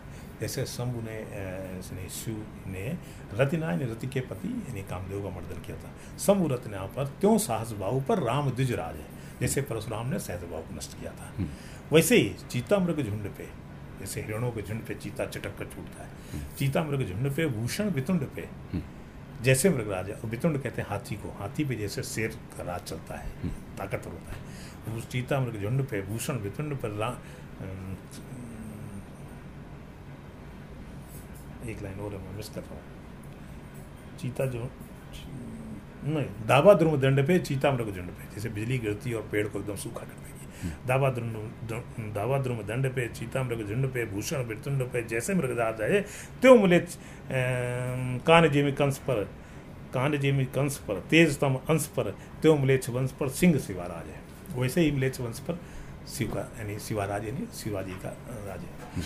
अब म्लेच का मतलब ये कहाँ है कि म्लेच जो है वो मुसलमान है। मुसलमान है या औरंगज़ेब है?